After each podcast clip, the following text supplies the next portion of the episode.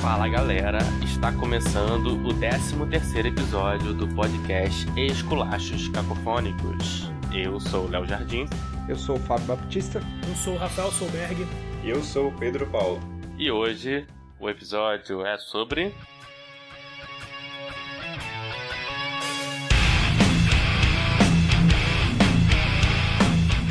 Retrospectiva 2020.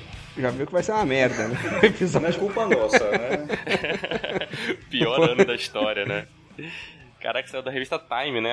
Acho que a revista Time deu que foi o pior ano da história. Não, não, Ah, não. calma aí é também. exagero é, também, eu velho. Duvido lá. Teve guerra mundial aí, né? Teve guerra Vendo que teve mundial. guerra mundial, pé, gripe Teve espanhola, peste negra. peste negra. Na época pela- dos dinossauros, pô, fala sério, os caras acabaram, né? Não, aí é pré-história, porra. Aí é outra coisa. É. Mas enfim, da, da nossa história aqui, ah, tá falando só dos humanos. Você tá dizendo então que os humanos não conviveram com os dinossauros, é isso? tô dizendo isso. Mas hoje é a teoria da conspiração já, então? De novo.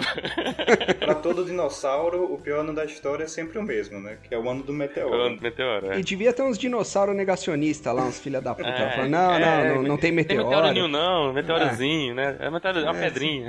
Esses negacionistas aí são desde sempre. É só uma não, pedrinha. eu recebi aqui no WhatsApp aqui que Esse meteoro vai cair, vai fazer uma só uma ondinha. Não, e depois que caiu, os caras falando, porra, mas o clima tá mudando. Tá nada, porra. Cala a boca aí. É, porque foi assim, né? Não foi o meteoro que matou os dinossauros. Não. Foi as consequências da queda do meteoro, que demoraram anos e anos, né? Ah. Matou as plantas, as plantas morreram, então o dinossauro devia estar lá. Não, fica tranquilo, você vai passar, é só um chuvinho. tapou o sol igual na Matrix, né? É, isso, aí ficou sem planta, e depois os herbívoros morreram, depois os carnívoros morreram. Nossa, nem fez. Isso aí é o que vocês acreditam, né? Pra mim isso daí é tudo holograma da satanasa, né? Mas tudo bem. Não teve, não teve dinossauro, né, Fábio? Não teve, Não, a te- Terra não tem teve 10 mil anos, meteoro, né? O dinossauro. planeta que surgiu também, foi Adão, Eva. Que dinossauro é esse? Não tinha dinossauro da Eva, né? Não tinha. Não, não. Adão e Eva não tinha dinossauro, não. Uma cobrinha. A cobra tinha. É, cobra. Mas então, o ano aí 2020 teve uma coisa muito boa que foi os colachos cacofônicos. Olha aí. Ou pelo menos a gente acha aqui, né? Tem muita gente que curte aqui brincadeira. Não sei mais quem Não, curte. mas foi bom pra gente, pelo menos, né, pô? Fala sério. A gente se sério. diverte aqui, é, A gente se diverte. salva a nossa saúde mental. E também a gente começou aí a campanha de financiamento coletivo. Pô, tá bombando, né? Que eu fiquei sabendo. Tá bombando. Já tá na dúvida se compra uma lancha ou se compra um helicóptero. Tá bombando porra nenhuma, mas vai começar a bombar. tá lá no apoia.se barra escolásticos cacofônicos. Aí você pode entrar lá, ajudar a gente, dar um trocadinho pra gente. Só 5 reais. A gente criou um grupo ultra secreto no Facebook, que as pessoas que ajudarem vão poder participar, vão poder ouvir o podcast antes de todo Isso mundo. aí. E pra ouvir também na íntegra, né? Os episódios lá, Isso. porque o o Léo edita muito. Vocês vão ver como é. Eu corto as É merdas tudo armação. que o Fábio fala. Toda É armação isso aqui, O cara. Fábio fala A, eu corto A, Ele corto B. corta. É, ele edita, tira de contexto as Pra minhas você ter frases. ideia, o, É. o Fábio nem gosta do Tom Cruise, cara. E fica parecendo que todo episódio Não, ele gosta é. do Tom Cruise. A gente adora Dark, porque Dark é a melhor série de todos os tempos. O cara é um mago da edição. Quem ouve a gente acha que a gente não gosta de Dark. Sacanagem. Mas enfim, quem tiver lá vai tentar achar um jeitinho aqui de colocar como ouvinte aqui pra ouvir ao vivo, assim que a gente cumprir a primeira meta lá do Apoia-se. Enfim, a gente vai ter sorteio, o Fábio vai sortear o livro dele autografado. E tem e-book. Por enquanto depois. Um e-book autografado com assinatura digital. Assinatura digital lá. Assinatura digital. então é isso, galera. Vamos começar a falar aqui sobre o ano de 2020, o maior ano da história, né? O ano que dura, tá durando aí uns 50 meses. Teve 12 de agosto esse ano. É, eu tava aqui olhando as coisas desse ano, falei, caralho, esse aqui foi esse ano, entendeu? Tem coisa assim que parece que tem 5 anos já que eu vi. É. Mas, cara, isso também é bom, né? Porque as pessoas vivem reclamando que a vida é muito rápida, sei lá o que. Aí você tem um ano que demora pra caramba, as pessoas reclamam. Tem um ano que passa rápido, as pessoas reclamam. Porra! É tipo calor e frio, né? É. Isso aí, Pedro. E aí, cara, quais são os seus destaques de 2020, cara? Os meus? Você fez alguma coisa de nova esse ano? Você foi um dos caras criativos aí que inventaram um canal, um livro? um Não precisa podcast? falar da gente, não. Não precisa elogiar a gente. Falar assim, ah, a gente sabe que o esculacho foi um grande marco. Não foi. Esculacho mudou a minha vida. Então, peraí, agora pra falar sobre mim ou sobre as coisas que eu assisti, li, etc. Ah, sobre tudo, sobre tudo. É O que você Geral. quiser. Aqui a gente não pauta ninguém. Tá. Aqui é sobre o que você não, quiser. Aqui não tem censura. Se nem quiser, inclusive, falar sobre retrospectiva, eu não falo. Se quiser falar sobre, continuar falando sobre dinossauro, fica à vontade. O Esculachos é Não, eu seu. vou deixar pro episódio que vai ser só de dinossauro, pra não queimar a pauta aqui no. Boa, É boa. É. justo. Misturar as bolas. Ah, esse, esse ano eu sou um dos que conseguiu, assim, aproveitar esse ano, porque antes da pandemia, né, que quando foi que as coisas fecharam e tal, eu tava numa rotina de trabalho absurda. Eh, Tava terrível, pra mim não tinha tempo pra fazer nada. E eu tô no último período da faculdade, então nem consegui fazer o trabalho pra me formar, eu tava conseguindo. E aí quando veio a pandemia, que as coisas fecharam, eu fiquei em casa, não só isso, eu passei a maior parte desse tempo na casa da, da minha namorada, porque ela mora sozinha, então eu fiquei dividindo as contas lá com ela e tal. E aí o espaço que tinha lá era muito bom, inclusive para ler e escrever. Foi um ano em que eu li e escrevi mais até redefinir minha relação com a escrita. E aí também descobri vários livros bons e algumas séries muito boas também. Se vocês quiserem, eu posso ir falando. Eu até montei uma listinha aqui. Claro, claro. Só per- vai ser papai? Será que vai ser papai? É, é, é. Já fez um mini casamento, um estágio de casamento? Não, disso aí eu, eu tomei todo cuidado pra não- não Usou máscara, né? sim, sim. Tá, então, Mas puxa aí os livros que você leu. então, dos livros que eu li, eu separei aqui cinco que foram legais. Tem O Terror, de Dan Simons, que deu origem à minissérie da AMC, que a, Uhum. a temporada desse livro ela foi em 2018, mas eu só assisti no ano passado, achei fantástica. E aí eu consegui ler o livro este ano e também gostei bastante, apesar dos problemas. E aí depois tem também. Eu acho que o Gustavo até citou esse episódio aí do terror. É, Num episódio lá atrás, eu acho que o Gustavo até citou esse do terror, né? Que ele é uma. Ele chegando, né? é No, o terror. no Ártico. É no fim do mundo lá, né? E vai Isso. todo mundo morrendo. Isso, isso mesmo, quer É dizer, muito boa essa série. é boa mesmo. E além desses, teve o Grande Sertão Veredas, que eu acho que, não sei, pra todo mundo, é o- diz- Uhum. sempre descrevem o livro como se fosse uma jornada, né, que você tem que passar, e eu senti isso. Eu conversei, inclusive, com um colega nosso, que é o Fernando Cirino, um grande fã aí do Rosa. Uhum. Uhum. Ele escreveu um conto, escreveu, né? né? na- Escreveu no um desafio conto, mano. fanfic, né? Eu- foi, cara, e eu acabei de ler o livro no mesmo dia que eu li o conto, que ele era um dos primeiros do grupo. E aí foi fantástico, porque ele reescreveu justamente o Uhum. final e pra mim foi como reler, é, tipo, ler o livro com algumas páginas a mais e um final meio diferente. Foi uma experiência. Alternativa. né? É, foi bem legal mesmo. E o final não morre, né? Que é o mais legal, né?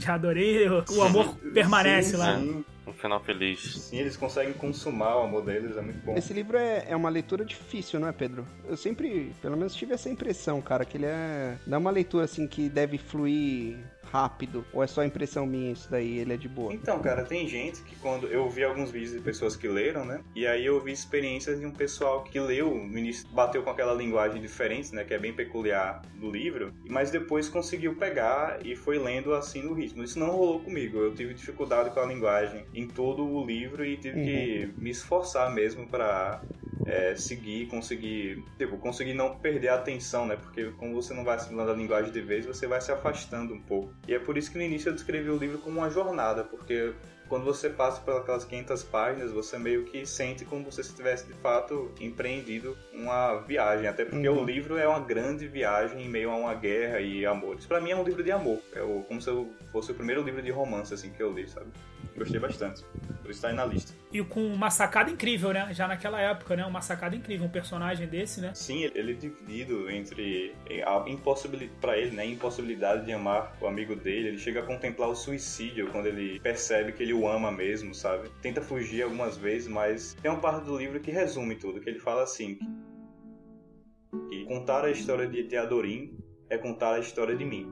Pra mim isso resume assim a Então, relação. E no dos dois. final, o de Adorinha é mulher mesmo? Ou, ou isso daí foi coisa do Fernando lá que inventou no conto dele? Não, no final é Maria de Adorina o nome dela. Esse spoiler eu recebi do meu professor de literatura seis anos atrás, aí eu já sabia. Desde que eu Até essa pequena Entendi. tentação. Então ele podia amar o. Né? Quer Sem medo. Ele poderia de qualquer forma, né? Mas. É, é. ô, ô, ô, é, não, não. Mas naquela época, naquele lugar ali, talvez. é, lá no Nordeste, no é época do cangaço, impossível, né? É o... É. Mas aí que tá, é, né, o livro, ele não se passa no Nordeste, Léo. Ele se passa em Minas Gerais, sertão de Minas e Bahia. Aí fica Ah, nessa... é, a gente fala de sertão, a gente pensa no Nordeste, Transição realmente. regional. Sertão ele é bem maior, né? Isso, é o sertão, é tudo que é dentro desse imenso Uhum. país, né? Aí, mas é bem uma pegadinha, Fábio. Quando ele descobre que ela é mulher, é bem no leito de morte. Ela já está morta, Hum, eu acho. entendi. E aí ele olha pra ela e percebe que ele poderia e tal. E até, tipo, beija ela na- pelo corpo e na boca, desmaia. Ele tem toda uma epifania lá quando acontece. É bem Porra, tem bem- até necrofilia nesse livro, pelo amor de Deus. Varas Rosa era muito à frente. Mas é importante, ele apaixonou pelo amigo, né? Isso, A- isso. A mulher ele veio descobrir depois. Ele se apaixonou, na verdade, pelo amigo. E ele ficou com aquele negócio. Talvez se ele soubesse que fosse mulher, ele não teria se apaixonado. Não, pra mim, É, Reobaldo, Reobaldo é um grandíssimo bissexual. Ele só não sabe definir, cara. Ele- exatamente, exatamente. Ele se apaixonou pelo amigo e foi isso mesmo. É Isso, mano.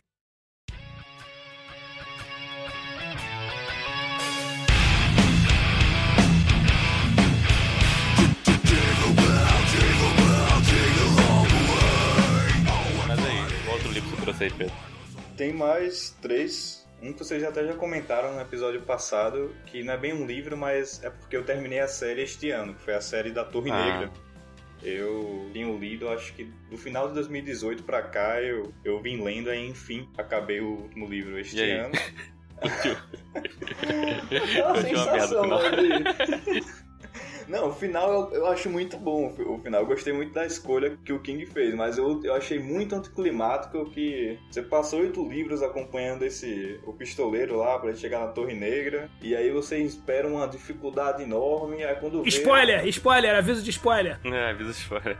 um velho doido preso na sacada lá da torre, Tacando fica coisa jogando uma- É, parecia um jogo de videogame. mas é, foi muito O anticlimático. final só é melhor do que o primeiro livro. que é uma merda. Nossa, aquele primeiro livro. Tanto que o final termina no Aquilo primeiro foi livro. autopublicação, com certeza. O primeiro livro foi autopublicação. Não Eu só tenho curti dúvida. uma coisa no último livro, que é aquela parte do Ed, que é bem legal. Do primeiro? Do último livro, Ah, que é a tá. parte do Ed, O Ed é Ah, um personagem incrível, né? que é o que eu mais gosto. O quanto isso aí foi absorvido pelo filme, desses oito livros? Ah, cara, o filme é uma merda. Nada. O filme pega um pouquinho do primeiro e um pouquinho do segundo, mas é um filme muito nada, pouco, nada, é. nada. Não Muito tem, não pouco. tem o Ed, não tem a Suzana, Nada. não tem. É bizarro, não tem nada. O pistoleiro tem todos os dedos. Ah, é. E é o Idris Elba, né? O pistoleiro que Ele é- perde a principal parte. A melhor parte de- pra mim dessa saga são os personagens, né? São os três. Pelo que eu lembro do pistoleiro nas descrições lá, ele era- não era um cara bonito, era um cara meio caveirudo, meio sei lá o quê. E o Idris Elba é um, porra, é um galã, É. né, cara? É um lindo. É um, porra, é um- É, é um, do- é um dos 28 aí. É- Anos 27. Eu tô mostrando Com tem que fazer essa certeza. conta, pô, Rafa. Eu vou fazer essa Com conta aí. certeza. é. O pistoleiro ele era descrito no livro como pelo Ed constantemente como alto e feio. O Idris Elba é Alto e alto. feio. Né? É. Não, mas é muito baseado no personagem lá do Clint cientista Eastwood. lá do passado, lá, aquele do Homem Sem Medo, né? Aquelas coisas. Sim, sim, é, é Sim. como se fosse a imagem do pistoleiro, assim. Ele é meio que o arquétipo do. É o tipo certo, assim, pro pistoleiro. É, é o- cara, o- basicamente é isso. O King chegou lá e falou assim: Cara, vou botar pistoleiro, vou botar magia, vou botar tecnologia, vou botar bicho maluco, vou botar demônio, vou botar zumbi, vou botar vampiro. Vou me Vou botar na botar- história. A esposa dele ficava falando, eu duvido você botar isso, eu vou botar. Duvido É. você botar isso, eu boto. Duvido você aparecer na história, ele vai e bota ele na história. Não, cara, mas eu tenho a minha convicção de que no segundo livro ele tava lá com o personagem do pistoleiro que ele tinha criado. Aí ele tem três filhos, né? Aí ele chegou pros três filhos e disse pra cada filho dar um personagem. Aí deu Susana, Ed e Jake, porque é um negócio tão aleatório. Ele pega eles lá na, em várias Nova Yorks diferentes e tal e traz pro mundo dele. Ah, É meio Eu sei que videogame, fez né? um Ele entra numa aleatório. porta, sai numa fase diferente, né? Aí tem uma missão. sim, sim, isso é, mesmo. meio videogame. Mas tu curtiu, cara? Eu tô falando mal dessa aqui. Você É. curtiu? A saga Cara, como um todo. Eu senti que ela foi muito inconsistente, sabe? Você tem, como você falou, né? Tem livros que eles se colocam muito bem e tal. Parece que a Torre Negra, que ela tem essa grandiosidade, essa presença, né? Ao longo da saga, ele não deu tempo suficiente pra realmente consolidar aquela coisa grandiosa, o Rei Vermelho, né? O Crimson King. Rei Rubro, né? Isso, o Rei Ruro, que ameaça, que é a grande ameaça que vai aparecendo, também foi algo bastante pouco desenvolvido no livro da Torre Mas Negra. calma né? aí, né, pô? Imagina se tivesse mais dois livros, ele, ele podia ter diminuído os outros, então, É. né? Porque, porra, sim. Só ele falando daquele trem chuchu, cara, que, porra, Não, aquele pra mim é o Fala pior sério. livro. Esse é o pior livro. cacetada, Terra- cara. Terra devastada. A gente tá aqui fazendo também uma retrospectiva também do nosso episódio, também, no final das É. contas. Estamos agora fazendo uma mini retrospectiva do episódio 2. Somos muito monotemáticos. É a desculpa que a gente tem de, de revisar os episódios anteriores. e aí, Pedro, continua. Tá, e os dois últimos livros é um romance que é Ensaio sobre a Cegueira e uma coletânea de Sim. contos, Antes do Baile Verde, da Lígia Fagundes Teles. Que eu tava precisando ler mais contos, porque eu não era um leitor de contos, né? Ironicamente. E também queria ler a Lígia. E aí eu peguei essa coletânea e me surpreendi bastante. Gostei muito do que tem lá dentro. Então, meus cinco livros. Uhum. esses daí. É, Saramago falo sempre aqui também, né? Meu ponto é, fraco. Saramago é muito bom. É meu ponto fraco. Eu tento- Eu tenho que ler Saramago. Eu tô na minha, na lista. né? minha archive mente. Só vou conseguir passar de É. fase se eu conseguir ler Saramago. Não, eu, É eu, cara, eu não consegui ainda nas minhas aventuras literárias aí encontrar alguém com a cabeça do Saramago. Tipo assim, é realmente é difícil você ler, né? Ele bota diálogo na prosa, você não entende nada, ele não, não pontua do jeito legal, assim, que você tá acostumado. Mas, cara, as ideias, as ideias, assim, tipo, li o, o recente último que ele foi do Monte lá, da Igreja do Monte lá, esqueci o nome agora, que ele criou uma personagem que vê se- o que, que a pessoa tem dentro, a Blimunda, sabe? E ela não vê, só- além dela ver o que a pessoa tem dentro, dentro no sentido mesmo, assim, no estômago, Ah, não tá. é? Tipo, ela vê sua alma. e ela consegue também ver através das paredes. sabe? Cara, é um negócio assim que só o Saramago. Aí tem um padre que some no balão. Não, sabe? padre sumindo balão é, é normal, É né? brasileiro isso aí. Pior que é, exatamente. Então ele tem um absurdo, mas ele tem uma lógica dentro do absurdo que é o que chama atenção mesmo, sabe? Que a gente tava comentando naquele negócio. Faz todo sentido. Você vai lendo, né? E as coisas vão fazendo sentido dentro do absurdo. Mas o que eu acho maneiro desse negócio do Saramago é justamente isso, sabe? Ele traz um negócio tipo, ah, se o mundo não tivesse mais gravidade, que todo mundo vai falar, ah, que parada absurda, sabe? Sei lá. Não, E mas vai já fazer não uma tem, né? lógica, né? Eu sempre falo, cara, insiste no Saramago. Eu acho, cara, que ele é, ele é difícil mesmo, não é fácil, mas depois que você começa e entra no ritmo, você você vai O embora. Saramago eu fico com a mesma impressão do Grande Sertão Veredas, né? Que no episódio do. eu fiquei falando o tempo todo Grandes Sertões, né? eu falei, cara, Grandes Sertões, né? Grande Sertão Veredas. Pior que um fala e vive pelo É. vício, né? Todo mundo começou a falar. E Eu, eu fico com a mesma impressão, assim, cara, que vai ser um negócio difícil, sabe, de progredir, tá ligado? Na leitura. Uhum. Mas também não tô lendo nada de preguiça, nem leitura fácil, nem difícil, tá, tá foda.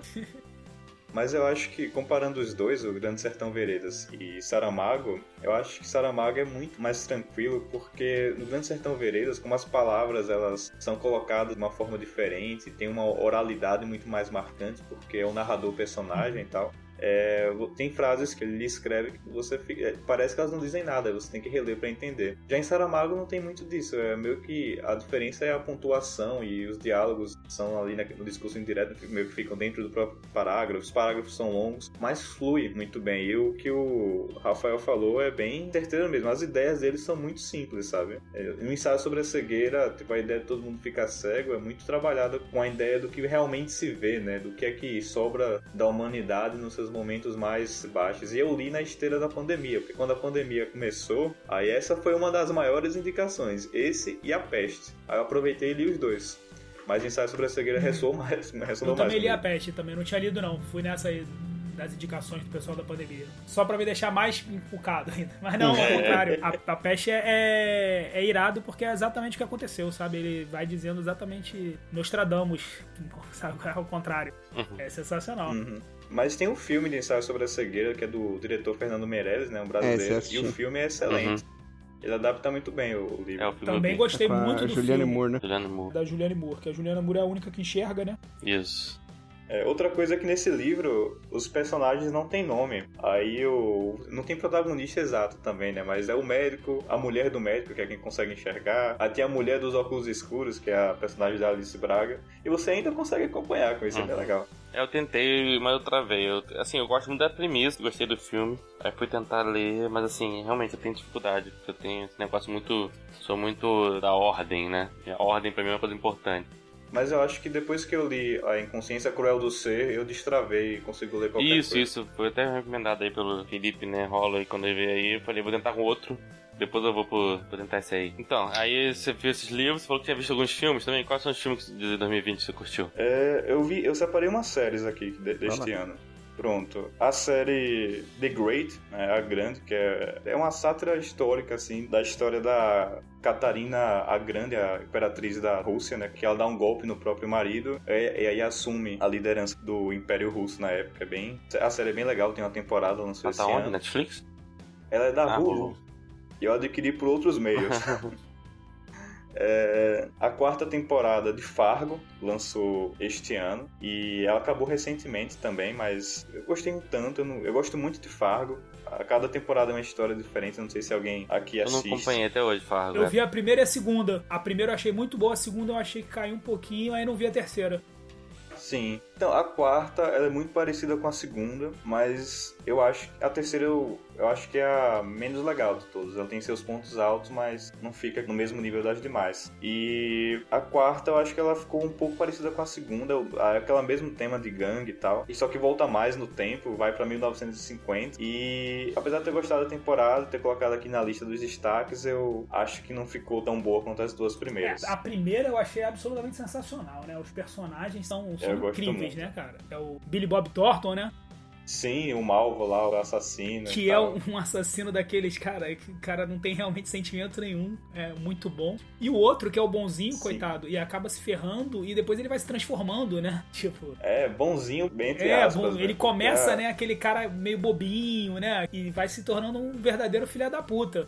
Você começa tendo É. pena dele, né? Sim. E, e, tipo, Fargo, a série, né? Ela é baseada num filme, Sim. Fargo, que é dos irmãos Coen, que também dirigiram o Onde os Fracos Não Tem Vez. Aí você falou do assassino que é o, o Billy Thornton, e ele é muito parecido com o, o personagem lá do Javier Bardem, em Sim. Um dos Fracos Não Tem Vez, que é o Anton Seagull. É Que é o aquela assassino? mesma... É, aquela mesma máquina de moto Uhum. lá. Mas o Billy Bob Só que Thornton, nessa ele série. tem um pouquinho mais de humor. Ele tem uns trejeitos mais irônicos, sabe? O Sim. De Onde os Fracos Não Tem Vez, ele é mais robótico, né? Aquele cara Sim. quase um Fazer é uma máquina de matar. exterminador, né? É. É. O Billy Bob Thornton eu acho divertidíssimo. Eu acho o personagem do Billy Bob Thornton no Fargo, cara, muito divertido. Não, o massa de Fargo é que é tudo no acaso, né? Tipo, o acaso das coisas acontece, né? O Lester, que é o protagonista, tem um dia É. difícil. Aí ele encontra o personagem do Billy Thornton. E aí o Billy Thornton pergunta pro Lester: Ah, aquele cara tá te incomodando? Você quer que eu mate Uhum. ele? E aí começa daí a série, as coisas começam a desdobrar Uhum. daí. Na sala, né? Ele tá com o nariz quebrado, um negócio desse assim, né? E o cara senta do lado dele. Isso. É Isso muito mesmo. bom. Eu tô com a cara da Glória Pires aqui no Oscar, tá? Mas Que eu não assisti isso aí. Eu ia fazer uma intervenção aqui, cara, mas eu me corrigi a tempo que eu ia falar, porra, velho, Fargo não é um filme que tem com o Ben Affleck? Eu- Não, peraí, não é, não é Fargo, né? é Argo. né? Ah, também é bom filme. É bom, bom pra caralho, velho. Tem- Bom pra caralho. tem esse História filme. real, né?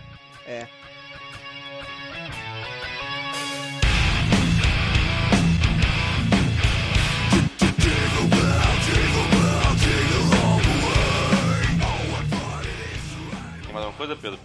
Tem, mas rapidinho, só três que tem a quarta temporada de The Crown, que lançou recentemente, eu achei muito Essa boa. quarta, essa aqui tem a Lady Di já, né? É, que tem a Lady Di e a Margaret Thatcher. Tá dando uma polêmica, né?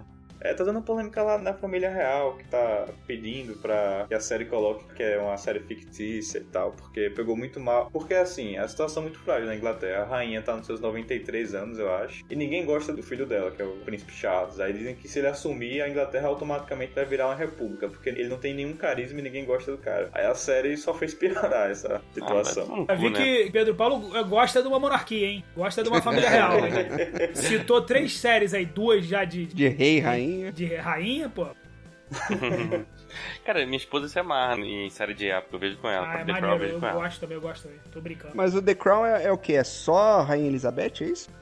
É The Crown, ela é uma série que foca na família real, né? Centrando na Rainha Elizabeth. E as duas primeiras temporadas se passam, eu acho que entre os anos 50, quando ela assume a coroa, e os anos 60. E aí a terceira e a quarta já é com um elenco novo, pegando os anos 60 e indo até os anos 80. Aí vai ter mais duas pra acabar, que acho Ah, que vai chegar nos anos Pra 2000. cobrir a vida inteira dessa mulher tem que ter uns 30 temporadas, né? Tem que... Ah, Não, se aí a Elizabeth morrer, fudeu, Porra, acabou o né? mundo, cara. tem que cobrir a história toda da E vocês humanidade. viram que ela vai entrar na fila? Falaram, deram uma declaração hoje dizendo que ela vai entrar na fila da vacina. Não vai passar na frente de ninguém, não. Vai porra nenhuma, já deve ter tomado, ela vai ficar na fila só pra. Pô, Pois mas é. também se ela não tiver, né, cara? É a pessoa mais velha do mundo. Não botarem ela em primeiro da fila é sacanagem, né? Não, ela vai ter prioridade. Pelo menos de 12 ela vai ter, né? É, pô, tem prioridade de idoso. É que assim, a impressão que eu tenho no mundo real, posso estar completamente errado, né? Mas é que aquela família real não apita nada, né, velho? Não, não apita nada. Mas eles têm certo poder, né? Se eles quisessem, né? Usar esse poder, ele pode dissolver, por exemplo, o parlamento. E eles É. É. aprovam algumas leis. Tem algumas leis, pela constituição deles, que são eles que endossam. Cara, só o fato deles existirem até hoje, cara, sabe? Só o fato de um rei e uma rainha e uma família real ser sustentada por um Estado. Cara, os caras existem até hoje, cara. É um negócio, sabe, tipo. e não é único, não, né? que não entra na cabeça de nenhuma pessoa racional um negócio desse, sabe? Acredite, um poder divino e de linhagem. E os caras estão aí. Como várias outras famílias reais, quase todos os países europeus têm a família real sustentada. Sim, sim, muitas têm. Muitas ainda Cara, têm, né? A Inglaterra não é É única. uma loucura isso. Engraçado do Reino Unido, porque ela não é rainha só da Inglaterra, ela é rainha da Austrália, rainha da. É, sim. até do Canadá, sei Tá. lá, enfim. É a Commonwealth. Ela é a rainha do- Commonwealth, do... é. Pois é, são vários países que são. Como é que é? Súditos da rainha. É, mas olha, tem rei na Espanha. Tem rei na Espanha é. também, E, e o imperador no Japão. Tem algumas monarquias ainda. ainda tem, mas nenhuma dela pita dessas aí ainda. Tem algumas na África e na. Enfim, na Ásia Ah, também. tem na Rússia também. A única monarquia absolutista que eu conheço é a da Arábia Não, Saudita. então é, no mundo árabe ainda tem, né? Na verdade lá é sheik, né? Mas é como se fosse Sim. um rei. No mundo árabe ainda tem bastante. Pior que isso só no Brasil, que tem monarquista num país que. Nós temos o mundo, nós temos o rei, né? O príncipe herdeiro. Tem o príncipe herdeiro, cara. Nossa senhora. E tem gente que quer esse cara de volta, cara. Nossa. O príncipe Ai, é meu Deus deputado do céu. federal da república. É, chega É, a ser ridículo. né? É, e aí, Pedro, mais uma? Vocês ainda vão falar de vocês, né? Eu tô sentindo que eu tô pegando muito... Não, ele tá puxando não. aqui o sul e tá puxando assunto aleatório, rapaziada, no que tá falando. É, foi- é quase uma entrevista, um- quase um roda Você viva. tá sendo o, o catalisador aqui do. do Exato. episódio. Vixe, que responsabilidade. Eu tô, inclusive, esperando você continuar muito, porque eu não preparei nada. Eu não sei nem o que eu vou falar aqui. Eu ia falar que a grande revelação desse ano foi que eu troquei de uma escova de dente, que eu depois eu vou até recomendar, vou pegar lá qual é, que é muito melhor do que a antiga que eu usava. Muito melhor. Oral B, patrocina nós, hein? Um. Mas Vamos lá. É, duas minisséries. Uma que vocês já falaram, que é o o Gambito da Ah, Rainha. isso aí é sensacional.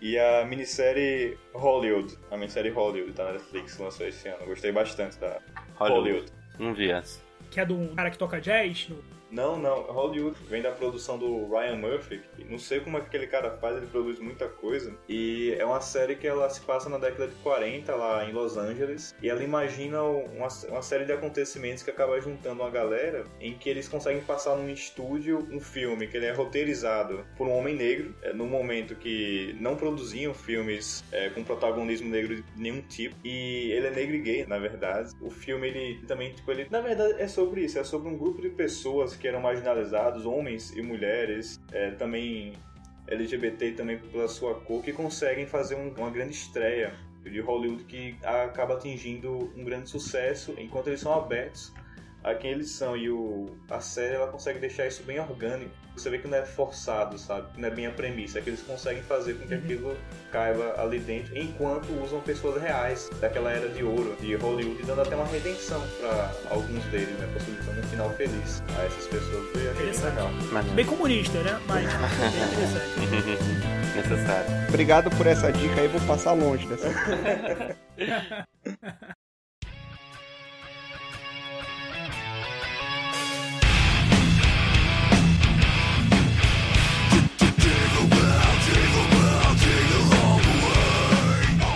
Você aí, Fábio. Cara, meu destaque maior aí é pra Vingadores Ultimato, né? É 2020? Ressoa Não, mas pelos é, é olhos. atemporal, né? É atemporal. É, né? temporada. Ah, tá, É destaque pra vida. É, É, destaque pra vida. tá- Toda retrospectiva vai. Ô, ô, Fábio, de repente tem um cara aqui que tá escutando isso agora, ele que só tem um mês de vida, né? é Isso. E aí, cara, o que, que eu vou ver? O que, que eu vou assistir? Sei lá, aqui. Pronto, Cara. tá aí. Esse é o destaque. É aquele meme, é. O cara vai no médico lá, olha, sinto muito em te dizer, mas você só tem 3 horas e 10 minutos de vida. Tá bom, doutor, empresta, empresta o notebook. Começa a ver o Vingadores. É isso, Pior que eu cara. já botei um Disney Plus, né? A primeira coisa que eu fui ver foi Vingadores Ultimato, cara. Pô, eu, não, eu não assinei isso aí.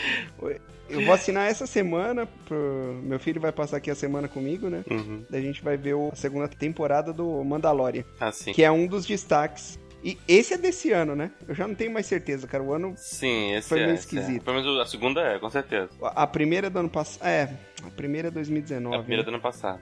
mas, Isso, ah, aham. mas é destaque também, é destaque. Eu não assisti a segunda ainda, mas deve ser boa também. Porra, o Mandalorian, ele é tão bom, cara, que nem parece Star Wars.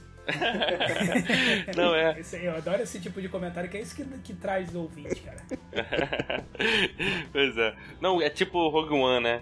ele trata do mundo de Star Wars sem se preocupar tanto com aquela Isso. porcaria de Jedi, de É. Luke Skywalker, de Rey Skywalker, enfim.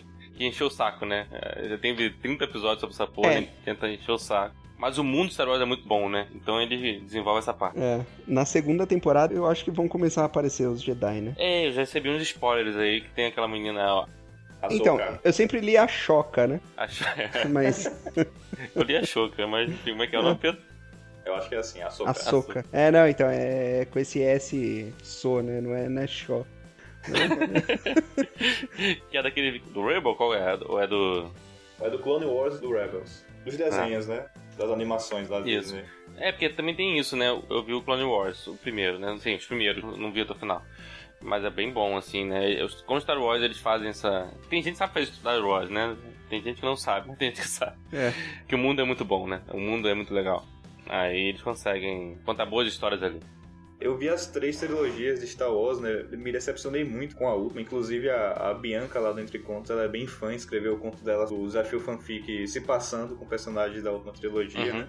Eu vi um comentário sobre o Mandalorian, que é de um personagem que ele é um androide. Ele aparece em dois Hum. episódios, sabe? E aquele, ah, tipo, o que eles fazem com aquele androide me- me fez me importar muito mais com ele do que com a Rey nos três filmes da trilogia. Ele só aparece em dois episódios. Eu acho que o Mandalorian ele consegue desenvolver vários aspectos assim do mundo de Star Wars e contar uma ótima história que você se importa com pelo menos uma boa parte dos personagens. Roteiro, né? É roteiro, né? A pessoa sabe escrever, né? Cara, cara, É toda a diferença que um roteiro do bom faz, né? Assim, cara. E não é difícil, né, cara, fazer um bom roteiro. Não, dá trabalho, mas não é difícil não. Né, dá trabalho, né? E eu acho que assim, o problema de um roteiro de um três filmes, no caso lá da terceira trilogia, é que eles ficaram trocando, né? Um diretor fazia de um jeito, outro fazia de outro, outro tentava desfazer, ainda ficava dando piadinha, ficava dando direto um pro outro, né? Não sei, faz isso com sabre de luz, não sei o quê. Pô, é um roteiro de três filmes que não foi planejado, é sacanagem, essa porra. não, cara, foi. Começou um diretor, daí, tipo. Foi totalmente zoado aquilo ali, cara. É, porque a primeira trilogia também tem um pouco disso, porque o primeiro filme ele não foi pensado como trilogia. Então, primeiro tem alguns furos em relação aos dos dois, né? Como, por Sim. exemplo, o beijo lá dos irmãos, que eles não iam ser irmãos. Mas o do segundo e terceiro é bom, né? Eu acho que ele fecha bem ali, é bem encaixadinho e tal. É o episódio 5 e 6 que eu tô Eu não falando. sabia dessa do que eles não iam ser irmãos, não. Não, não ia, não ia. Pra mim aquilo ali tinha sido planejado ali. Foi não. Acho que a ideia dele era fazer uma. que é muito comum, né? O Trisal, Triângulo amoroso. triângulo amoroso. Tem até um meme muito bom disso aí, né? Que a Leia tá com aquela carinha assim, meio de, de sapequinha, né? Menininha sapeca, né? Safado. Safadinho, É, né? sapatinho. assim, inocente e me... é, eu dei um beijo no meu irmão. Daí embaixo tá a Cersei olhando assim. Ah, bitches, please. vai. É. Muito bom. Fiz três filhos com meu irmão. Mas não era previsto, não. Assim, porque o Star Wars, o primeiro filme de Star Wars não era episódio 4, era Star Wars. Saiu no cinema com Star Wars. Guerra nas Estrelas. Não, mas aparece lá no começo. Ah, Na letra lá já sobe já. Não, depois quando ele saiu, quando ele fez a trilogia, aí ele redefiniu, trocou o nome, o título do episódio pra episódio 4. Não, não, mas eu falo assim, naquela letra que sobe. Não, mas não tinha aquela letra. Mudou a letra também. Era só Star não Wars. tinha? Ah, tá. Não, era episódio 4 ali. A lenda que eu sei disso daí, que eu ouvi, é que o Jorge Lucas chegou lá e falou, ó, tô com um projeto assim, assim, assim, pra nove filmes. É, tem essa lenda aí. É, daí os caras falaram, porra, nove filmes, tá louco? Como assim nove filmes, né? Nem te conheço, pô. É, não, é, ele tinha Não, mas, cara, feito... mas pensa um pouco, cara. Assim, acho que não. A primeira trilogia é a jornada do herói, né? Do Cabo a Rabo, né? Total. E depois ele faz uma outra que não tem nada a ver. Ou seja, assim, não tava pensado. Não tem como dizer que tava pensado aquela parte. Devia estar pensado na cabeça dele, mas não como filme, entendeu? Como roteiro. Não devia ter roteiro.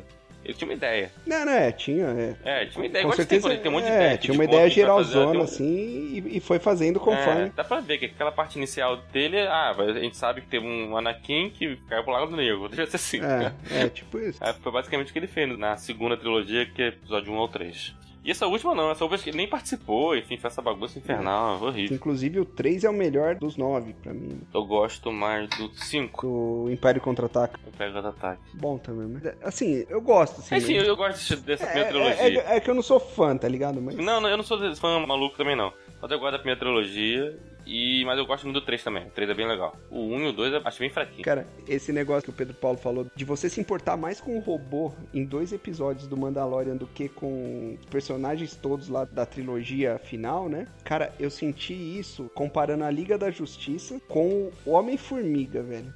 Tem uma parte no Homem-Formiga, eu não sei se é no 1, se é no 2, eu acho que é no 1, que a formiga toma um tiro. Ah, é, da É. Anthony, Anthony. A formiga Anthony. É, A gente lembra o nome da formiga. é muito legal essa parte, né? Mano, mas você sente mais a morte da porra da formiga do que a morte do Superman, velho. Verdade. Cara, o Superman morre ali, você não sente porra nenhuma. Fala, foda-se, sei lá, vai voltar, é, não, não é. né? Mas o Anthony morre, eu fiquei triste, cara. Então, então assim, é- esse lance de você amarrar o roteiro, né? Fazer um. Sim, sim.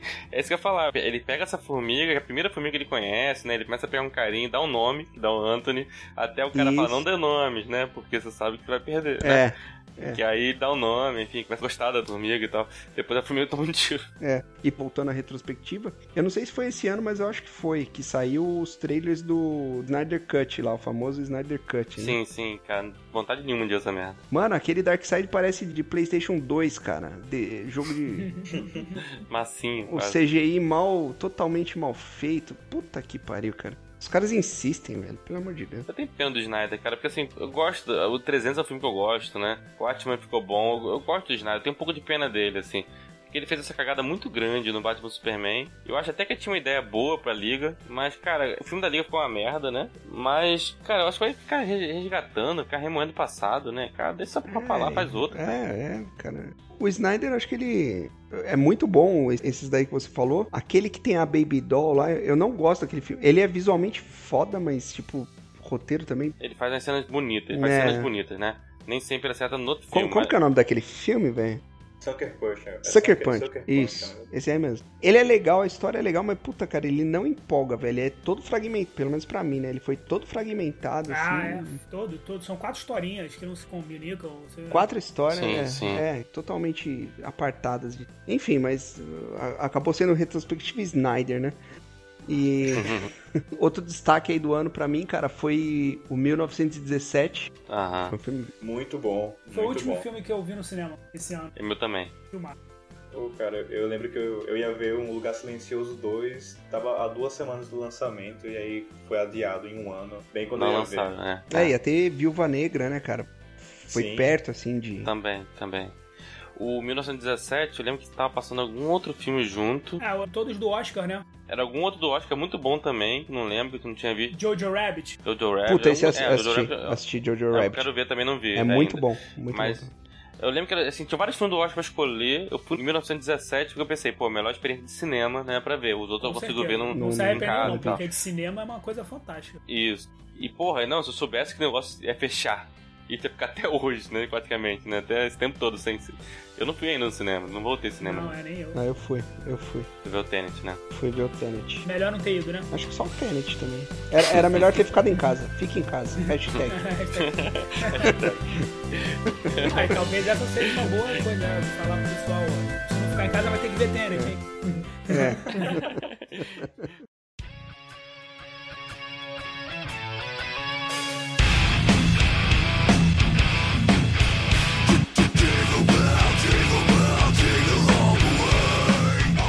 Cara, o destaques aí Também tem o Gambito da Rainha, né? Que a gente comentou, que o Pedro também citou, que é muito, muito boa essa série. Isso, falamos sobre ela no episódio 11. Falamos. Eu comecei a assistir, cara, aquele Lovecraft Country, Aham, Não vi da ainda. HBO. Puta, meu, eu- assim, eu até pretendo continuar assistindo, mas não foi uma coisa que me. Começou muito bem, né? Mas depois ficou meio desconexo as Então, coisas. é, é, ficou parecendo um roteiro do Snyder. É muito bem no primeiro Sim, episódio, ficou né? um Twilight Zone meio que juntando as coisas, né? E, mas assim, eu, eu até. Acho que são oito episódios, né? Vou, vou até terminar de assistir. E. Bom, eu assisti Ob- Objetos Cortantes também, que vocês falaram depois que é antigo, mas a HBO me recomendou como novidade, então pra mim é 2020. então. tá certo, é bom. M. Adams. Amy Adams, é muito bom, cara. Pô, o Filme final muito bom, é, assim. o final é do, do caceta, cara. Do final do caceta. Agora da irmã É, é dela. que foi muito porra. previsível, né, velho? Pra mim foi muito previsível. Eu- é mesmo? Eu fiquei meio assim, cara. O lance da irmã, eu fiquei meio chocado. assim. Ah, puta, mano. Desde o começo eu desconfiei daquela menina lá. É, velho. era muito doidinha, né? É. Muito sem noção das coisas, né? Essa juventude. Tá, mas peraí, peraí que eu não, não vi ainda não. Ah, é um bom seriado, cara. A HBO tem essa coisa de fazer esses seriados assim, É, é. com esse plot twist no final. Muito, eu gosto muito. É legal. Apesar desse último do Anduin ter sido o último episódio muito, muito ruim. Não vi também. E eu assisti também The Good Homens. Ah, Homens. do, do New Gaiman, ó. Voltamos dele. No New Game. Isso. Cara, eu comecei a ver se não curti, parei. Eu, eu assisti tudo. É, é- assim, ele se perde em algum momento, Sim. mas. Mas é É. divertido. É, é legal, é, engra- é engraçado, é divertido. Não, eu vou continuar. Eu, eu gosto muito daquele cara, né? Aquele cara Bem que faz criativo, o, né? Cara, Faz o diabo. e uma dica: assistam dublado. Ah, dublado? É muito melhor. Eu raramente vejo coisa dublada. Não, esse vale muito a pena, cara. A dublagem ficou foda. E o anjo, ele é o, o vilão do, do Crepúsculo. Que eu assisti Sim. Crepúsculo em 2020. Crepúsculo, Lua Nova, é, Twilight. Ah, é, você falou essa porra. E puxando uma associação livre aí, Robert Pattinson assistiu Diabo de Cada Dia, que é com ele também, e Uhum. com Homem-Aranha. Então é o Homem-Aranha combatendo o Batman, né? É um filme E É, combate bem. que combate bem. Esse Robert Pattinson nesse filme, ele tá um filho da puta de marca maior. Fiquei com raiva dele. Total, total. Esse filme é bom, eu gostei desse filme. Eu gosto muito desse Tom Holland, cara. Eu achei É, ele bom ator pra Bom caralho. ator. Cara, mas era um filme pra ganhar prêmio, né, cara? Mas não foi bem conduzido, não. Faltou um pouquinho do fio condutor. Não, ele tem defeito sim, mas ele é um filme muito É. bom, muito bom. Ele Não é 10, mas é eu um. gostei, é um- eu gostei bastante. Na verdade, ele- o Fábio já falou aí dois títulos que eu incluí aqui nos meus esculachos que eu tava esquecido. lembrei. Esculacho? É, e esse é um deles, o Diabo de Tá no Cada seu Dia. esculacho, é isso?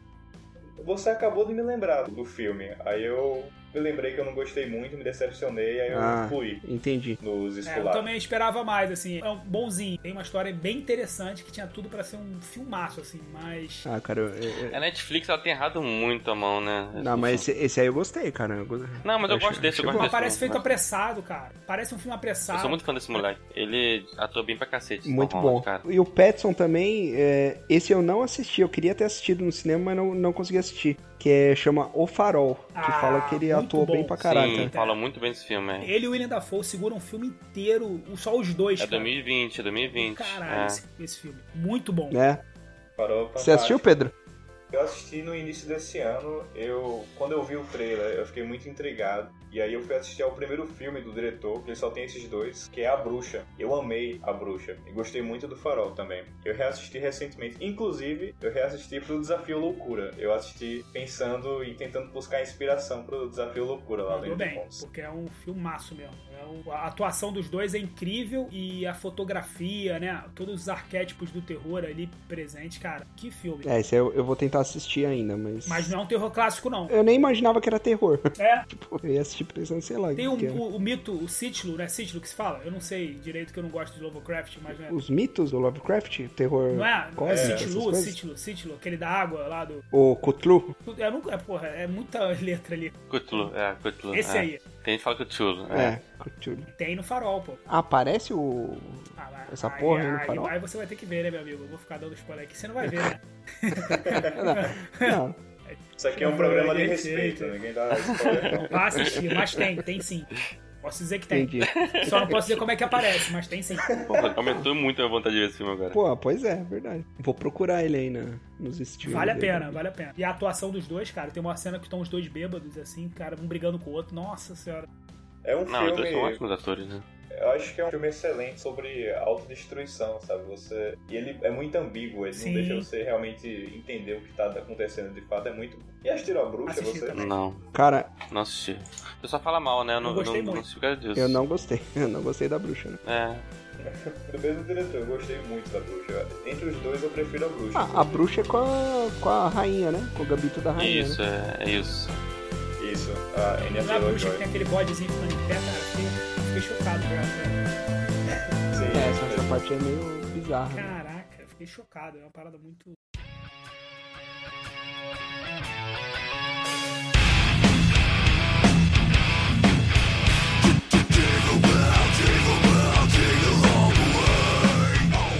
Deixa eu destacar, cara. Cara, eu tive uma ideia sensacional agora. Eu falei lá que a minha vida é toda planilhada, né? Uhum. E eu tenho a planilha aqui com todas as coisas que eu vi e assisti esse ano. Porra, boa. Você falou isso Então eu já. vou fazer um rapidinho de todos, aí vocês vão inserindo aí, beleza? Vai lá. Beleza. Jale, Ah, e obviamente eu não vou tentar repetir, porque, por exemplo, janeiro aqui tinha o Farol e o 1917. Show. Tá ligado? Eu não vou falar. Então vamos lá. Filme, Dois Papas, janeiro, filmaço. Muito Bom, bom, bom, muito bom. Muito bom. Hum, muito bom. Porra, muito bom. é que tipo de filme que eu não sabia que era 2020, achei que não fosse. É, também. É, mas é porque eu acho que é 2019 mesmo, o... Fernando Meirelles Isso, é porque também. é, lançou no Brasil Isso, 2020 isso, também, é. que é o Oscar, né? Exatamente, é, é o o Oscar. Igual a história de um casamento, é 2020 ou não? Eu acho que pode ser também. Acho que eu vi esse ano, mas enfim. É, pena que é totalmente ficção, né? Esses dois papas aí, mas beleza. É. Pô, mas é um filmaço. Até eu que não gosto da igreja católica, eu curti esse filme. Maneiro, maneiro. Papa comunista do cacete. É. Mas até o outro se saiu bem nesse filme, pô, né? Ele ficou com uma impressão Foi, dele foi. menos, É. menos caricata, né? menos robótica, Menos né? ranzinza. É, é. Cara, seriado. Vai lá. Bojack Horseman. Cara, vocês têm que assistir. É uma coisa fenomenal. Quero estar na minha lista. É. E o livro de janeiro foi que eu gostei foi Amar é Crime, do Marcelino Freire. Fevereiro, Jojo Rabbit. Muito bom. Muito bom, né? Esse eu tenho que ver. Eu Muito não vi bom. naquele dia, dos que eu fui no cinema, e tá na minha lista. Eu acho que depois é bem legal. Seriado que eu matei foi o The Good Place. Cara, gostei muito. É, é uma Ah, reflexãozinha, sabe, de fim de mundo, de, de o que, que acontece com a gente. Faz até uma parada aquele negócio do tempo, né? Do tempo não ser linear. Eu achei bem legal. Alguém viu? Não, não. vi. não, não, não assisti. Eu vi. É uma série que eu acho muito boa porque é uma série de world building, né? Ela constrói o próprio mundo e, e consegue fazer algo muito engraçado dentro disso. Eu acho bem E o legal. Um livro de fevereiro foi o Cidade dos Cachorros, do Vargas Llosa. que Ah, Você comentou dele uma vez. Já falei, Cara, eu né? tenho que ler esse cara aí, velho. Leia. Eu tenho que ler É, esse tá cara falando aí. direto de Vagarosa, já botei na minha listinha aqui também. O Pedro Luna fala muito também. Puta, É o Vargas Llosa, eu li A Guerra do Fim do Mundo, que ele escreveu sobre a Guerra de sim, cara, Canudos. todo mundo fala desse. Eu não li esse. Bem legal. Já pulei pra lá. O Poço. O Poço, o Poço, muito... eu gostei pra caralho. Ah, Legal, Vocês legal. gostaram do, do Poço? Legal, Legal. legal, Gostei, gostei pra caralho, mas, gostei pra caralho. mas eu acho que... Não, o final é esquisito, é. Exato, acho que não souberam terminar esse filme. É, o final é estranho, mas eu gostei muito desse filme. Eu, porra, o. Cara, até o final foi muito foda, né? Até o momento que eles estão lá descendo, dando porrada nas pessoas, é muito sim, foda aquele filme. sim, daí... Depois que ele chega, depois que ultrapassa o último nível lá, que o negócio fica meio abstrato demais. Mas é, é bom, é muito bom. Tá aqui na minha listinha, inclusive, né? Aí não tem nenhum destaque de série, mas eu vi um documentário Sal da Terra que eu só fui ver agora. Vocês já viram? Você Baixão Salgado? Não, não. Cara, vale a pena. Gostei muito. E o livro foi Mulheres, Raça e Classe, da Angela Davis. Vale a pena. De comunista, Fábio. Tem que queimar esse livro aí, né? Depois Fogueira. de março é abril, né? Abril. Abril, eu gostei muito do Rocketman. Vocês viram? Do Elton John, Não, né? Elton John. Não, puta, não assisti, Não cara. vi ainda. Tem que não ver um- vi. esse filme. Esse eu não sei porque eu não vi ainda, tem que ver, gosto pra caralho dele. Achei bem interessante, cara, a vida dele, assim, coitado. Fiquei com pena. Fiquei com vontade de dar um abraço naquela bicha louca. Puta, cara, eu não- também não imaginava que era desse ano esse filme. Ah, não sei se é É. desse ano. Eu- Ah, tá. Mas você tá. viu esse ano, é, você viu esse ano. Entendi. O seriado que eu gostei, que eu vi, foi o Plot Against America, do, baseado no livro do Philip Roth. Vocês chegaram a ver também? Não, não vi da onde que ele é. É da HBO. HBO. É o que, que acontece se, na verdade, os nazistas tivessem é, ganhado a guerra, o que, que aconteceria nos Estados Unidos, sabe? Os Estados Unidos, eles se aliam. Ah, mas não é o Não, Man. não é o do Castelo Alto, não. Ah, não, no meu Castelo não. Esse eu comecei a ver, eu tô na segunda temporada lá na, na Isso Amazon. é baseado nesse livro do Philip Roth. Aí o livro que eu li também é do Philip Roth, que eu falei, pô, vou ler esse cara, que é a pastoral americana. Caraca, muito bom. Uhum. Agora, o mês seguinte, que eu não sei qual é. Mario. Não, eu não vi nenhum filme bom, só vi filme ruim. ah, eu vi seriado, eu vi 30 Reasons Why, sabe qual é? Aham. Achei bonzinho, cara. Puta, a primeira temporada até que vai, mas depois zoa muito. Zoa, né? Depois é, pode escrever, depois zoa mesmo. Ah, vira ela fantasma, não sei o quê. É. Mano, e eu não vou com a cara daquela mina, velho. É, eu acho ela muito chata, assim, tipo. Então, eu também no final, depois, assim, coitada dela, tudo que ela passou e tudo, mas, cara, eu fiquei com um pouquinho de, cara, sabe, coisa chata, sabe? Né, muito, muito, muito. Uma crise existencial meio que, pô, todo mundo tem algumas coisas assim, sabe? Tipo, antes de tudo acontecer, né? Não tô falando depois que ela se fudeu pra caralho, não. Tô falando antes. Ela já era uma pessoa meio. Então, velho, tipo, Assunto delicado, né? é, é muito delicado, tá ligado? Tipo, o negócio reage de uma forma em cada um, mas, mano, tipo, teve algumas das razões lá que foi eh, só por tá, né? Só pra completar Sim, as foi 13. pra completar tipo. as 13, com certeza. Até com a do garoto mesmo, Isso. coitado. Ela sacaneou pra caralho. É, o exato. garoto, pô. Porra, velho. e ainda jogou nele uma Pô, culpa, né? tipo, sabe, de É, filho da puta, é. né? Tipo, ó, você foi um dos culpados. É, Porra, quando você vai não tomar quis no fazer cu. aquilo, você me jogou no É. ah, pro caralho. É, então, né? Assim, eles forçam muito. Tudo bem, ela passou por uma situação foda, Sim, é, Né? absurda. traumática. Aquilo, só aquilo já bastaria, né? Como. eh, Não justificativa, não sei qual que é a palavra, mas também. Gatilho, É. né? É, gatilho, sei lá. Mas, porra, daí forçar 13. Tudo bem, tem- teve uns caras que foram mais- um pouco mais filha da puta, outros menos e tal. Mas Botar no mesmo balaio, né? Acho que o problema é esse. Ela Exato. botar no mesmo balaio exato, os 13, como exato. se todos tivessem o mesmo peso. Isso que eu acho que é o problema da É, série. pô, aque- a- aquele cara fortão lá, que era o, o oriental, né? Não sei de onde é que ele é. O japonês É. lá, né? Pô, É. ele, cara, era tranquilo, entendeu? Não fez nada, tipo assim, absurdo, né? Deu- Sim, sim. Foi o que vocês falaram, pô, tá no mesmo, botou no mesmo nível do outro que estuprou, né? Tipo, pô, Não. É, tipo, o Bryce lá. Não é 13 razões, cara. É, um- é uma É, e mais exatamente. algumas, né? Uma mais duas. É. E, e na, na temporada 2 piora, né? Porque ela começa a aparecer como fantasma pro, Eu nem vi a dois, né? pro Clay, menino pro Clay. lá.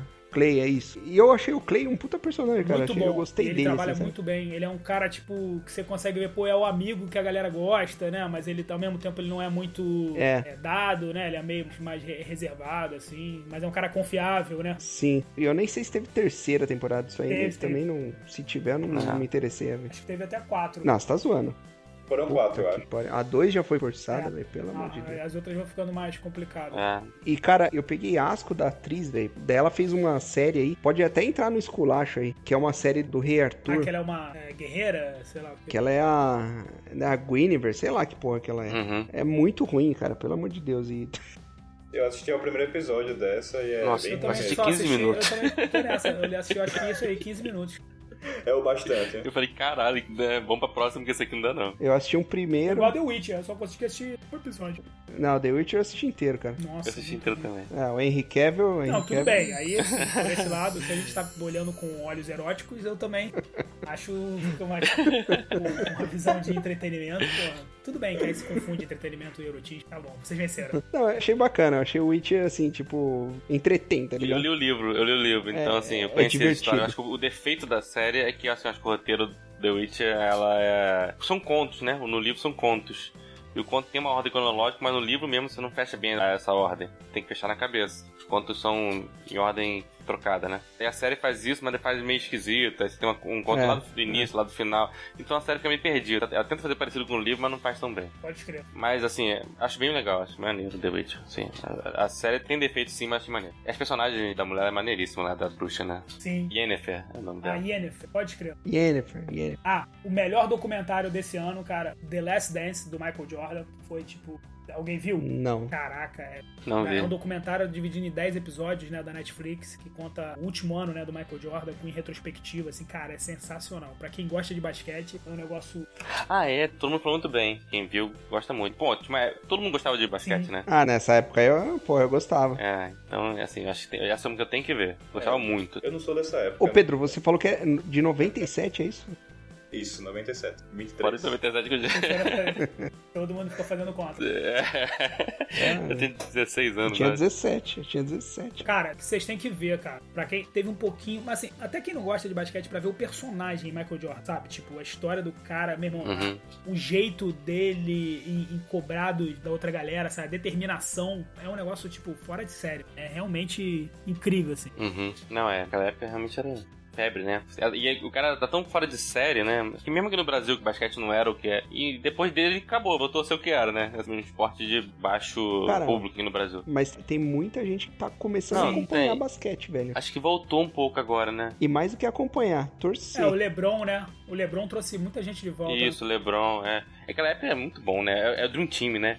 A época do Dream Team. Eu colecionava cardio, caramba. Tinha cardio. Ainda tem até hoje aquela porra. Tô doido pra vender, É. mas ninguém quer comprar. Então, Foi na Olimpíada de 92, não foi? O- Foi. Em Barcelona, Isso, é. o Dream Team? Era o Dream Team, cara. Era só, assim, todos os titulares eram Então, tem, sensacionais. tem né? um episódio. Não, os titulares, reservas. Os reservas, é. Quase assim, um- Estados Unidos sempre tem um time foda. Naquele ano era, foi assim, só, Então, só cara fora de tem série. um episódio desses 10 que conta exatamente da viagem deles do Dream Team lá pra Barcelona. E, cara, é muito bom porque mostra ali como o Jordan começou a tomar conta da equipe. Porque o dono da equipe era o Magic Johnson, né? Ele e o Larry Bird. Uhum. E o Jordan chega com a vitalidade dele, meu irmão, na ponta dos cascos e, tipo, tem um jogo, inclusive, que foi o jogo mais difícil de Barcelona, foi justamente num treino, que botaram o time do Magic Johnson contra o time do Jordan. e os caras jogaram serião, Ah, sim, sim. os caras jogaram muito sério, sabe? Tipo, e tem os bastidores, assim, desse jogo, os caras saindo na porrada. Pô, é demais, vale muito a pena. Esse daí é o quê? É Netflix? É esse? Netflix. Pô, vou assistir, velho. Last Dance, Last Dance. Ela Last Dance, é. Mas ele traduziu pra arremesso final, uma coisa É, o assim. arremesso final. Ficou traduzido como arremesso final. O Last Dance foi como as, Isso. os jornais da época começaram a chamar essa última temporada do Chicago Bulls, do Jordan no Chicago Bulls, né? Porque ele parou, foi jogar beisebol e depois voltou, né? Uhum. Ah, é, teve essa. É, aí. e, cara, e o pai morreu, sabe? Também durante o. Cara, tem muita história boa. Cara, mas graças a Deus que o Jordan foi jogar beisebol, né, velho? Senão os alienígenas tinham pegado ele também. É, mas, mas, É verdade, é verdade. Salvou o mundo isso aí.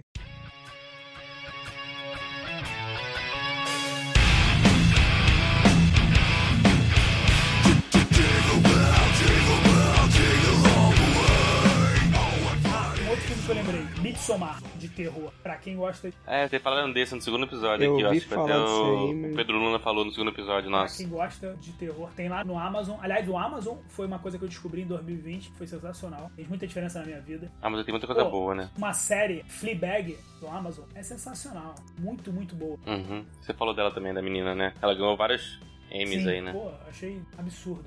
Eu assisti as Pô, duas. teve The também. Boys, né? A gente não vai falar The Boys, mas teve The Boy. The Puta, Boy. pode ah, The crer. Boy falou aí no nosso décimo episódio. Eu conheci também em 2020 o Largados e Pelados, que foi puta, incrível. Eu assisto o Largados e Pelados todo dia, tá passando em parou pra ver Largados e Pelados. É Nunca vi, nunca vi essa porra. Eu não vejo mais televisão assim, televisão tradicional, só futebol mesmo. Só jogo, é. E jornal, né? Às vezes. Cara, eu esqueci agora onde é que eu tava aqui no mês, foda-se, agora eu vou falar. Também tá um saco isso, né? Eu vou ficar eu fico falando aqui, que porra é essa? Cobra Kai, Cobra Kai, preciso falar do Cobra Kai. Não assisti. Cobra Kai, cara, é aquele negócio, você sabe que tem problema, sabe que parada é clichê em cima e embaixo, mas é maneiro pra caralho. Eu acho muito bacana, cara. A primeira, principalmente, a segunda eu já acho que dá uma caída. Você viu, Pedro? Cobra Kai? Não vi. É porque não Pedro vi. também não tem a nostalgia que a gente É. teve, né? É, do cara Daniel tem que- Ele San. não vai conseguir ver com os olhos que a gente. Ele vai achar ruim. É, é. É suco de nostalgia concentrado, né? Não, mas eu assisti ao Karate Kid do Jaden Smith, que é o filho do, do Will Smith. Esse Aham. foi o Karate Kid que eu assisti. Então quando eu vi que ia ter a nova série, eu só lembrava que, tipo, que tinha o Karate Kid antigo por causa de How I Met Your Mother. Não sei se vocês vão pegar a referência, Sim, mas em How I Met Your Mother tem um personagem que ele E não é, referencia. ele usa essa referência na série. Sim, aí eu só sei por causa disso. Mas Que ele eu não- fala que o realmente John não- Lawrence é, é o grande, né? É o grande É herói. o grande e tal. herói do filme que o Daniel LaRusso, ele é o vilão. É Sim. muito bom, cara. Cobra Kai, cara, é- o John Lawrence, cara, é um personagem foda, cara. Eu gosto pra caralho. Eu gosto muito Ele é desse tipo de personagem. divertidíssimo. Ele é um underdog, né? Meio Ele é underdog, ele é, porra, super. preconceituoso pra caramba, mas ao mesmo tempo ele é um cara que você vê que tá tentando mudar, né? Tá- ele é preconceituoso porque ele, foi, ele É. nasceu e cresceu no meio, né? Mas depois você vê que ele, no fundo, ele não é, né? É aquele cara todo errado, mas ele é bom, né? Sabe? Você vê que ele tem É. boa coleção, ele tenta fazer o certo, mas só se fode. Pode escrever. É maneiro, é muito bom. E aí, pra terminar, em novembro, eu vi o Luta pela Justiça, não sei se vocês viram. Não Aquele vi. B. Jordan, Tá passando cara, onde? muito, muito maneiro. Bem bacana, baseado numa história real. Vi também do Netflix Os Sete de Chicago, Ei, Muito, muito, bom, né? muito cara, bom o filme. set de Chicago, eu fiquei. Que, que roteirinho bem feito, cara. Que história bem contada, sabe? Até porque não é um episódio muito famoso e tudo. Já assistiu a rede Já. social? É do mesmo roteirista da rede social. Bem aquele drama legal, né? Que se passa numa disputa. É do Aaron Sorkin, não é? Do Aaron Sorkin. Isso, isso Ele mesmo. sabe mesmo. fazer esse tipo de filme, né? Gostei bastante. Legal o também. sistema que você falando jurídico, né? É, cara, mas ele tem uma dinâmica Isso, muito isso boa. mesmo. Os personagens são. E o, quem faz um dos personagens é o Sacha Baron, né? Do Borat, né?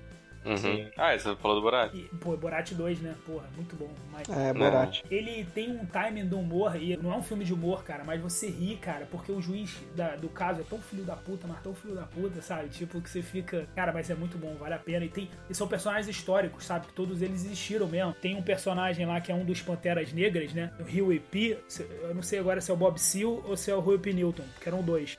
É o Bob Seal, né? É Bob Seal. Eu acho que é o Bob Ele Seal, vai é. no protesto desse Chicago, que foi onde deu uma merda, onde eles, por isso que eles estão sendo julgados, porque deu uma merda federal lá. Só que nesse- ele fica, tipo, horas só na, na cidade e vai embora, sabe? Tipo, ele nem participou de nada, sabe o quê? Mas aí na hora de fazer o julgamento, o nego traz o cara, entendeu? Só que o cara é preto e botam o- ele separado e ele tá no julgamento o tempo inteiro sem o advogado dele e ele fica querendo, não, mas eu não posso ser julgado sem advogado. E o juiz cala a boca. sabe? Tipo, tem uma hora que amarra ele na cadeira e bota um negócio na boca dele pra ele não poder falar, sabe? Tu- Tu vê o nível. O que de E fato aconteceu. aconteceu. inclu- Inclusive, isso realmente aconteceu. Dele ter se datado à cadeira e, e Tem tudo foto mais. da época, tem. Cara, é um filme que, tipo, é necessário, sabe, ver. É necessário ver. E não tem nada a ver só com política, não. E o filme, o filme ele vai é muito bom porque ele já começa do julgamento e aí ele vai montando o que de fato aconteceu no Isso. protesto e tudo isso, é como o Rafa falou, né, a dinâmica é muito boa, os diálogos são todos muito incisivos, eles são bem a cadência dos diálogos é muito boa, é bem E legal. os sete de Chicago, aí você tem dois caras que tem uma. que todos são idealistas ali, né? Mas você tem um cara que é o mais certinho, que é do partido, sim. sabe? Não, tem um diálogo muito bom que é esse cara do partido e o personagem do Sasha que É um comediante, seria né? o hippie, né? Que é um hip comediante. É, e o cara do partido fala que ah, eu tenho medo que quando a juventude do futuro, que no caso seria Uhum. eu, né? É. Eu, tipo, atualmente, né? Uhum. Desculpa, é, mas sim, a juventude do futuro olhar para e e querer saúde melhor, educação melhor, uma sociedade mais inclusiva, ela olha para você e acha você revolucionário e tal. Meio que fala, mostrando assim duas versões de progressista que são díspares, sabe? O hippie e o cara Sim. que quer fazer a política do Congresso. Tá Cara, é Legal. muito bom, vale a pena. É um filmaço, tá no Netflix. Quem tem Netflix não vai se arrepender. Maneiro. Ah, só pra terminar, um livro que eu li esse mês agora, que eu acho muito bom, Disfarçante, do Graham Greene, que é um autor que eu não conhecia, um autor inglês, que ele é consagrado. E, porra, eu gostei muito do jeito que o cara escreve. Eu vou tentar ler mais coisa dele.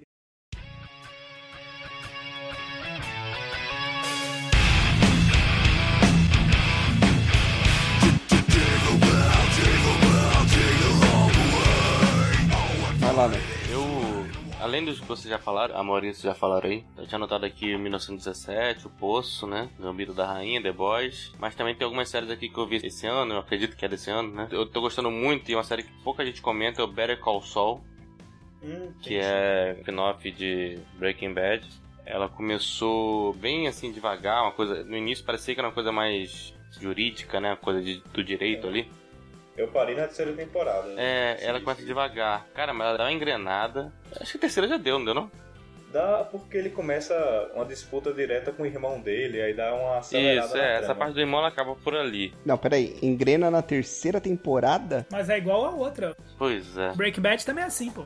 Só engrena na terceira. O Breaking Bad também é meio lento. Não, não é que tem grana, é que assim, ela é lenta, tá? Ela tem bem menos ação que Breaking Bad, principalmente nessas três primeiras. É uma coisa mais psicológica ali. Mas é bom, eu acho o drama dele com o irmão bem legal. Eu achei mais rápida do que o Breaking Bad, cara. Só que a partir da quarta entra a parte do tráfico, né? Tráfico de droga, lá o cartel. Aí entra aquele cara, o Exposito, né? Que é o Gus, né? Sim, o dono do Polo. o dono do Polo dos Hermanos, isso. Entra o pessoal do É, cartel. Bruce Aí começa a ficar bom pra caralho. A atriz lá que faz a namorada dele, cara, a mulher manda muito bem. A mulher faz umas cenas assim, a mulher peita os caras lá. Enfim, sem dar muito spoiler, mas a mulher trabalha bem pra Como é caceta. que a mulher daquela tá com aquele cara? Eu não entendo, nunca entendi. Desde o primeiro episódio. É, é, não entendo também. A mulher é muito foda pra ele e ele só faz merda com ela e ela banca É. ele. Não consigo entender também, não consigo entender. Mas enfim, ali é amor, ali é amor. Pode ser. né? Coisas que só o coração explica. Mas a gente sempre tá achando que uma hora ela vai dar um pé na bunda dele, porque ela não aparece no no Breaking Bad, Boy né? lixo, né? Isso, só que porra não, ela continua com ele, embarca na dele e. Enfim, tô dando spoiler aqui, mas assim. Mas tá, claro, eles vão e vão e vão e fica com essa confusão toda. Mas, cara, a mulher atua muito bem, a mulher é excelente atriz, cara. Tem um episódio que eu terminei assim, a série quase perdi de pé a a atuação dessa mulher. E muito bom, é, quando entra nessa parte, do- eles vão pro médico, toda essa parte do cartel que a gente gostava lá de ver Breaking Bad, entra fundo ali na quarta temporada ali. É o que teve, né? A quarta. Eu não vi a última. Não, ainda tá na quinta já, já tá na quinta. A mulher, né, chama Rhea Seahor. Ela faz o papel da Kim, Kim Wexler. Cara, é foda pra caralho. Assim, aquele tipo de série que você tem que paciência, igual Breaking Bad. Breaking Bad também no início, a primeira temporada eu não curti tanto. É o Vincent Gillian, né? Que é o criador, ele é foda. fiz Guilherme. A quinta temporada é fantástica, é muito O boa. Breaking Bad eu parei na primeira, cara. É, por isso, ele é, ele é lento. não, não, não, mas fica assim, Foda também. eu depois. tava até gostando e tal, mas outras acabaram atropelando e tal. Passei. A Amanda até me cobra, fala, ah, você não gostou do Breaking Bad? Não, Breaking não, assim, tipo, é aquele tipo de coisa que você não tem como não assistir mais. Virou um clássico, assim, que faz Sim. uma obrigação. Esse Better Call Saul tem muita gente que não viu, mesmo gostando de Breaking Bad. Cara, se você gostar de Breaking Bad, tem que ver. Porque ele parece que vai ser diferente no início, principalmente, começa ali pra parte do direito. Pode ver. Acho que tem uma barriguinha ali, que ele meio que vai, não vai, vai, não vai, mas eu acho que uma hora que vai. Não, e, espera. e sabe o que eu acho maneiro? Tanto no Breaking Bad quanto Better Call Saul, os cenários, cara. Porque a gente tá acostumado com os Estados Unidos completamente diferente, né? Isso, é. O que a gente vê ali, aquele Estados Unidos bem mais árido, né? Amarelado, o negócio meio. É o desertão o ali, né? desertão, É Albuquerque, né? Isso. É muito maneiro, porque a galera É muito maneiro. foge muito maneiro. muito dos estereótipos do americanos, assim. As cenas de deserto são maneiríssimas. Não, tem um episódio nessa quinta temporada que tem a ver com deserto. Puta que pariu. Puta que pariu. Que episódio foda. Ele fica preso no deserto. Puta que pariu. Que episódio foda. Aparece o Mike, né? O Mike Turnerhall, que é o, o velhinho lá que luta pra ele pra caralho, né? Muito foda, muito foda. Enfim, eu tinha separado esse aí, além dos que você falava. Aí eu botei aqui Rick and Morty, né? Ah, Rick and então Morty. é. Teve a quarta temporada agora, em É o que eu 2020. falo, tem que- quem gosta de desenho Boa. animado tem que assistir Rick and Morty e BoJack Horseman. Bem que BoJack é, Isso. não é um desenho animado, né? Assim, é bem mais profundo, mas tem que assistir. Não, mas Rick and Morty também. Rick and Morty também não é desenho animado, é profundo pra Mas é mais, caralho. mas- não é desenho mas pra é criança. entretenimento, é mais divertidão. Sim, sim. O Sim, BoJack... mas tem uma parte psicológica foda também, Rick and BoJack Morty. acaba, tu tem, às vezes tem vontade de chorar, tá ligado? Tu fala assim, caralho, Entendi. bizarro, tá ligado?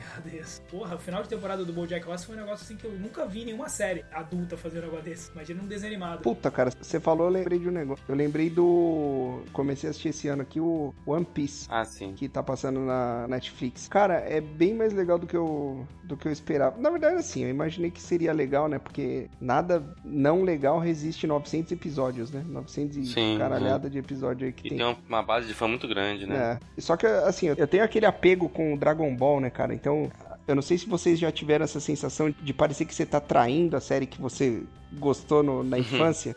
tipo, puta, se eu gostar disso Não sei daqui. isso não, eu gosto muito de anime, assim, eu tento ver algum, mas claro que assim, geralmente eu tenho preguiça de começar uma coisa muito grande, né? Esse One Piece é um deles. também. Eu vi recentemente, eu gostei muito, mas não foi em 2020, aquele do One Punch Man. Puta, cara, eu detestei essa merda.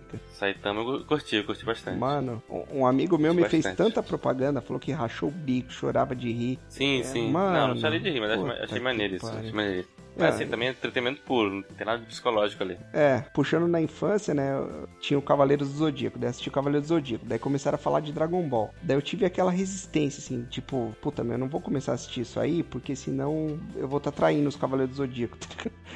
Aham. assistindo Dragon Ball. E vai que eu gosto do Dragon Ball. Engraçado que eu não acompanhei. Eu já tava meio me desligando de anime nessa época. Eu tava naquela fase de, pô, eu sou grandão, não vou ver Eu anime. não, não então- vou ver mais. É. Eu, não- eu perdi Dragon Ball. Eu vi e acompanhei à distância. né? Todo mundo via, eu vi um episódio de outro, mas não acompanhei bem, Ah, não. daí, puta, cara, quando eu comecei a assistir Dragon Ball, velho, puta, daí eu esqueci os Cavaleiros do Zodíaco, tá ligado? Foi tipo aquela ex, assim, que você É. não- nem quer saber mais. mano. Foda-se. E agora o One Piece, não que eu esqueci o Dragon Ball, pra mim o Dragon Ball continua sendo melhor, mas ele, puta, eu achei divertido, cara. É, é bem diferente a pegada do que eu imaginava, né? Ele é meio comédia, Uhum. assim e tal. Eu acho que vale a pena dar uma olhada. E o Rafa falou do Bojack, né? BoJack, Como BoJack Horseman. Bojack e que dá vontade de chorar. Cara, eu quase chorei no episódio do One Piece, velho. Tem um episódio lá que é foda, ele pega o emocional assim e Porra, é. ele prepara uns 10 episódios pra acontecer o que acontece ali naquele e nesse, porra, eu quase chorei, velho. Falei, pô, caralho. e você não é chorão, chorei. porque eu sou chorão. Eu choro com qualquer coisa. Você diz que não chora com nada. Não, não, eu, eu- Ele chora lenda, ele já chorou É. todos os episódios que ele chora alguma coisa. né? não, ele não. chora lenda, eu não ele falou. é, eu não choro com livro, mas com desenho eu nunca tinha chorado, cara, tirando da Pixar assim, tipo Toy Story, tá ligado? Uhum. Mas anime assim, nunca tinha chorado não. Não chorei, continuei não chorando, mas deu uma, falei, caralho, mano. Foi quase. Tudo bem que tô ficando mais emotivo, né? A idade. É, tô ficando mais emotivo com a idade. Ah, a idade é foda. Andropausa. Ô Pedro, você tá longe disso.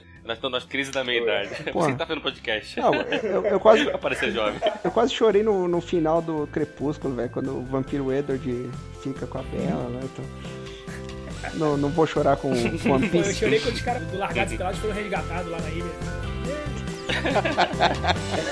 Eu Falei, porra, agora sim. Vai embora, voa, passarinho.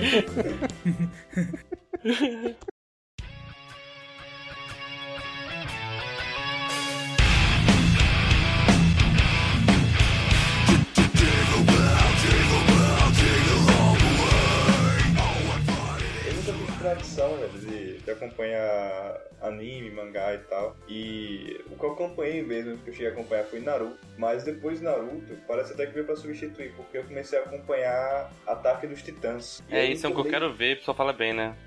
Eu me tornei fãzão, velho, dessa porra. E eu tenho acompanhado desde 2013. Então são sete anos acompanhando o mangá e o anime. E aí o Fábio falou do de One Piece. Eu lembrei que a quarta e última temporada, porque já tá acabando, sabe? Eu tô acompanhando, tipo, o clímax lá da coisa, a catarse tá de tudo. E é isso, Ataque dos Titãs pra mim, eu- acho que ninguém aqui acompanha. Eu assisti, eu assisti a primeira temporada. É porque é muito interessante. Eu, eu acho que o criador, né, o Isayama, ele foi bastante corajoso, porque ele passou uns bons 10, 9 anos contando uma história. E aí, quando ele chegou nessa parte, ele mostrou que, na verdade, tudo que a gente estava acompanhando era um negócio muito pequeno perto do que realmente tipo, estava acontecendo e o que os personagens não sabiam e que a gente aprende junto com eles. E o choque é grande, mas ele conseguiu deixar um mundo consistente, sabe? O que ele apresentou em seguida não pareceu que foi tirado da bunda. Ele realmente conseguiu é, deixar o negócio ali que você consegue digerir e aproveitar e fica bastante interessante, que é o que vai ser mostrado nessa quarta temporada agora. Então é um anime fantástico que eu Ô, sou Pedro, bem fã. isso daí que você tá falando é o mangá ou é o desenho? É tanto o mangá como o anime, assim. o- No anime, ele vai mostrar mais desse. Porque, assim, no... para dar uma apresentação, né? O A- Ataque dos Titãs mostra um mundo em que restou da humanidade, né? Está enclausurada entre três muralhas que são concêntricas, né? Uma dentro da outra. No meio tem um rei, em cada uma tem as pessoas que moram nas cidades e tal. E lá fora das muralhas tem os titãs, que são essas criaturas humanoides que vão de 3 a 15 metros. E a única intenção de vida deles é se alimentar de humanos apenas para vomitá-los e depois se alimentar de mais. E aí tem a tropa de exploração que vai fora das muralhas e com as espadas e tem uma arma específica que são os ganchos que eles conseguem pendurar pra lá e pra cá e tal. E aí a série começa assim. E aí no anime é lá no final da terceira temporada que eles vão explicar o- de onde é que vem os titãs e, e tudo mais. E a quarta temporada meio que desenrola tudo que vem com essa descoberta. E pra mim pelo- foi tudo bem orgânico, sabe? Salvo algumas raras exceções assim que pareceu meio forçado, mas eu acho que ele foi bem corajoso em mudar a história assim no final. Foi Entendi. legal. Cara, sabe que eu não gostei do Attack on Titan? Não é que eu não gostei. É tipo, eu- eu achei legal tal a história. O o desenho é muito bom, assim. O, o gráfico do desenho, né? O, o estilo do A desenho eu gostei animação de bastante. ação é bom também, né? A animação, sim. A trilha sonora. é Eu muito achei os boa. personagens sem carisma, velho. Tipo, não tem um personagem marcante pra mim. Por exemplo, não tem um, um Goku ali, Um sabe? Um Goku. Piccolo, uma coisa. Um Gohan, um Trunks. Os caras que você reconhece a personalidade ali. Pra mim, é- são todos muito parecidos. Pelo menos na primeira temporada eu fiquei com essa impressão. Tipo, não, não tem muita Ok. personalidade entre eles, muita. A história é legal tal. São outras coisas que me levaram a continuar assistindo. Eu até continuaria as próximas. Mas ali os personagens, que é uma coisa que eu dou muito valor nas histórias, né? É, sim, eu também, eu também. Acho que no final das contas toda história é boa tem que ter um bom personagem, né? É difícil ter uma história que. É. Até tem, né? Até tem, né? Como a gente falando aí, tem casos em que o mundo é, ma- é um personagem maior, né? Sim. Personagem. Mas é, geralmente as boas histórias são aquelas que têm bons personagens.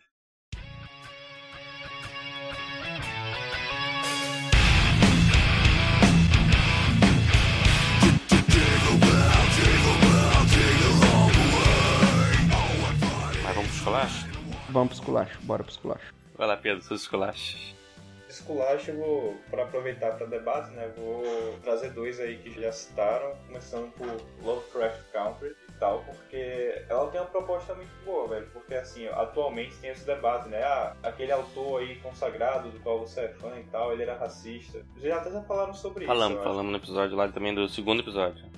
ela tinha essa visão racista da, dos negros. Então eu achei uma sacada muito boa, que a série ela tem um protagonismo negro imenso, e aí ela ia assim, inserir esses personagens né, na década de 50, quando a segregação ainda era muito forte nos Estados Unidos, e dentro dos mitos de Lovecraft, né, e aproveitá-lo dentro disso. Só que aí, cara, eu achei que a execução dessa série foi terrível e foi uma grande perda de uma oportunidade, porque eles não pareciam que não sabiam que história queriam contar, os personagens não têm assim apelo, sabe? É, eles são bem rasos e a história principal você não sabe sobre o que realmente é. Você tem uma tal de uma magia, que eles têm que tomar controle, que precisa fazer um monte de coisa pra você conseguir e você não entende o que é essa magia, o que é que vai fazer pra que eles querem e tal. Então pra mim foi uma série que ela, tipo, ela perdeu uma oportunidade muito boa, porque a premissa era É, eu fiquei com essa mesma impressão aí também, cara. Eu achei ela muito picotada em alguns pontos e ela meio se perde, cara. Tipo, às vezes, em dividir o foco do negócio entre o sobrenatural e o racismo. Tipo, puta, legal abordar o racismo e tal, não sei o quê. Mas daí eles misturam com o lance sobrenatural e, sabe? Tipo, às vezes você esquece do sobrenatural. Você se concentra no racismo. Daí quando o sobrenatural eh, aparece, você fala, puta, pode crer, é, é coisa sobrenatural. Lovecraft. É, Não, então, tem uma série que fez muito bem sinal do racismo, mas não acho que não é de 2020, não. Foi ano passado. Não sei se o Rafael gostou, é o Watchmen, né? Uhum. Eu achei legal. Eu achei, eu achei legal o Watchmen. Gostou, né? No final você gostou, né? É, porque ele fez essa parada do racismo bem, mas fechou uma trama, um roteirinho bem amarradinho ali, né? Pô, genial. Eu não gostei do final, mas eu achei legal. Isso, eu afinal, Achei legal. é Acho. Muito bom, mano. Achei muito bom também, mas muito Ah. amarradinho. Eu acho... Tanto o Watchmen como o Lovecraft Country, eles pegam o racismo do século XX e eles catalisam a trama no episódio de 1921, que foi o massacre da cidade de Tulsa. Tulsa. É. E tal. Tanto o Watchmen como o Lovecraft Country É remontam verdade. Ah, inclusive, um dos melhores episódios do Lovecraft Country se passa no massacre de Tulsa, né? É um dos momentos que a série brilha, mas não brilha tanto porque tá tudo muito disperso. É, então, faltou provavelmente. Eu não vi, tá? Mas assim, pelo que eu. Comparando assim, faltou o roteiro mesmo, o roteiro da temporada, né? Porque o Watchmen você vê que parece. Você começa a viajar, pô, o que- o que tá acontecendo É, aqui, né? é, Aí no final é. ele amarra, né? Isso que é O legal. Lovecraft Country é baseado num livro, né? Sim, não é um livro do Lovecraft. Não, não é dele. Eu não sei como é que é a estrutura desse livro. O que me parece é que é como se fossem contos, entendeu? Porque as histórias elas acontecem dentro da série como se fossem pequenos contos. É, é, sabe? são aleatórias, né? Deve ser. É a casa lá do hotel, é o eles na jornada lá do buscando o pai, sabe? Aí não tem magia, o outro tem o negócio do sobrenatural. É o que a gente comentou, né? Do Witcher, né? É difícil adaptar conto pra série, né? Porque às vezes não tem a mesma É. linha, né? Narrativa. Tem mais uma que eu acho que ela é do ano passado, mas eu assisti no início desse ano. E é a série. É uma série da Apple TV. E ninguém Mano, fala você muito, assiste uns Eu bagulho não sei, estranho, hein? mas essa- Apple TV, Hulu. É. Só passa em Aracaju. É, eu tô me sentindo até mal porque eu tô trazendo umas coisas e aí vocês não assistem. Não, mas é tá? maneiro, cara. É maneiro que a gente não conhece. Que é coisa Ô diferente mesmo. Pedro, ô Pedro, a gente é velho, cara. 20 anos a mais que você. A gente quer coisa diferente, cara. O Léo queria fazer um episódio só sobre Bengala. Eu falei, aí não, né, Léo? Aí já é demais, hein? Criança da minha idade, vai ter um É. nosso pequeno da minha idade. Muito ni... É muito nicho. Chamar o Gustavo. Mas falei, Pedro. É a série Servant, que eu acho que é Serva o nome da série. Que é, assim, ah, pronto, duas coisas. A premissa é a seguinte, de um casal que eles... Parece até um conto do, do desafio. Lá até citei a série no comentário. Que é, é um casal que eles perdem um bebê, um entre muitos. Esse bebê ele chega a nascer diferente dos outros, mas ele acaba falecendo. E aí a esposa do casal, ela não consegue lidar com essa realidade, ela fica chocada. E a maneira de solucionar isso é que eles compram um bebê, uma boneca hiperrealista, que eles vão fingir que é o filho deles para que ela possa, bom, é, lidar com a situação. Só que a situação fica doida quando ela volta a trabalhar e eles contratam uma babá, a pedido dela, claro. E o marido fica em- ele trabalha em casa e ele fica surpreso porque a babá trata o bebê como se fosse uma criança viva. Ao ponto de que uma vez ele estava no escritório dele, ele ouviu pela babá eletrônica um choro de uma criança. Ele corre pra sala e vê lá no, no alto da escada a babá segurando a boneca olhando pra ele. assim. E a série é do, do Night Shyamalan, aquele cara lá. Sei, do cara da. É, Eu sei- eu sei- Sei. Do A gente Não C5. faz fala mal sentido. dele, o M. Night. Pra- Pra fechar o bingo aqui. A série foi muito frustrante, porque, de novo, ela tinha uma premissa muito boa. Ah, quase 90% do Xalamã é isso, né? com- é, menos com Avatar, o filme do Avatar. Que, pra- por isso que eu já não gosto dele, por causa do filme que ele fez do último dobrador de ar. Pra mim aquilo ali foi Uma uma, afronta. foi a pior coisa que ele já, já fez. É. Mas enfim, nessa série é, os c- citaram Midsommar e o cara que fez Midsommar fez Hereditário. Pra mim o problema é o mesmo, é que o- a história vai seguindo, tem um mistério que vai construindo ali e no final o cara foi lá e meteu um cu. Pra um monte de gente que tem umas regras estranhas, você não entende muito bem quem, quem são eles e tal, e eles cultuam alguma coisa e eu achei tipo, uma solução de enredo que é muito pobre, é muito clichê, sabe? Você mete um culto lá e tudo se resolve, tudo é estranho porque é um culto. Eu- isso me persegue, eu assisto um monte de filme e no final termina em culto. Eu, eu Uhum. fico frustradíssimo Você com tem isso. isso aí, é o destino te Então- falando pra você entrar num culto rapidamente. Então, Pedro, mas a a bruxa não é isso aí também?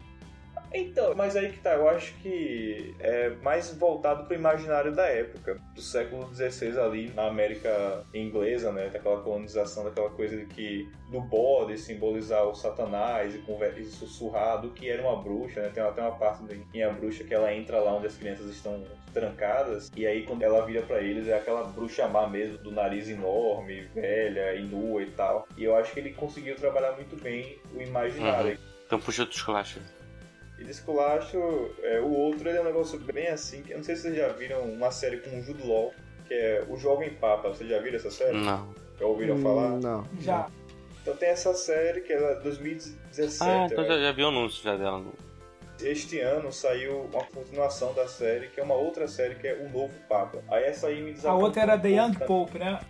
Isso, é o Jovem Papa e o Novo Papa. É, é misturar o sagrado e o profano, é bem legal, uma estética muito boa, mas em termos de história não desapontou pra mim. Aí são meus três esculachos, esse daí. Uhum. Então puxa o colacho aí, Fábio. O meu é. Cara, não chega a ser um grande esculacho, mas. Tirando o Dark, né, velho? Dark. ah, é, Dark.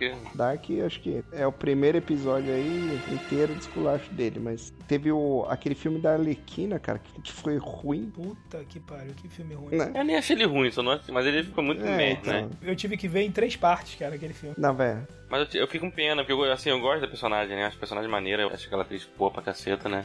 Além de bonita pra caralho. Margot Robbie. Margot Robbie, é. Boa atriz pra caceta, né? Ela fez aquele filme do Tarantino, o último, né? Muito bom. Esse também é um filmão. Sim, o, o Lobo de Wall Street tá? também. Fez Lobo de Wall Street, ela fez o, o último do Tarantino, Era Uma Vez no Hollywood. Era uma vez em Hollywood. Enfim, a mulher é boa atriz pra caramba, bonita e tal, tem presença, carisma, né? Ela faz a Sharon Tate, né? Que no filme do. Não morre, Sharon né? Tate. Isso. E o personagem dela é, foi o único que salvou naquele filme merda do Do Esquadrão Suicida. Cara, Esquadrão eu, gostei, Suicida. eu- eu gostei mais do Esquadrão Suicida do que do, do, do filme da Nossa, Arlequina. né? velho. eu também. E olha que eu- o Esquadrão Suicida eu odiei. E eu gostei mais ainda.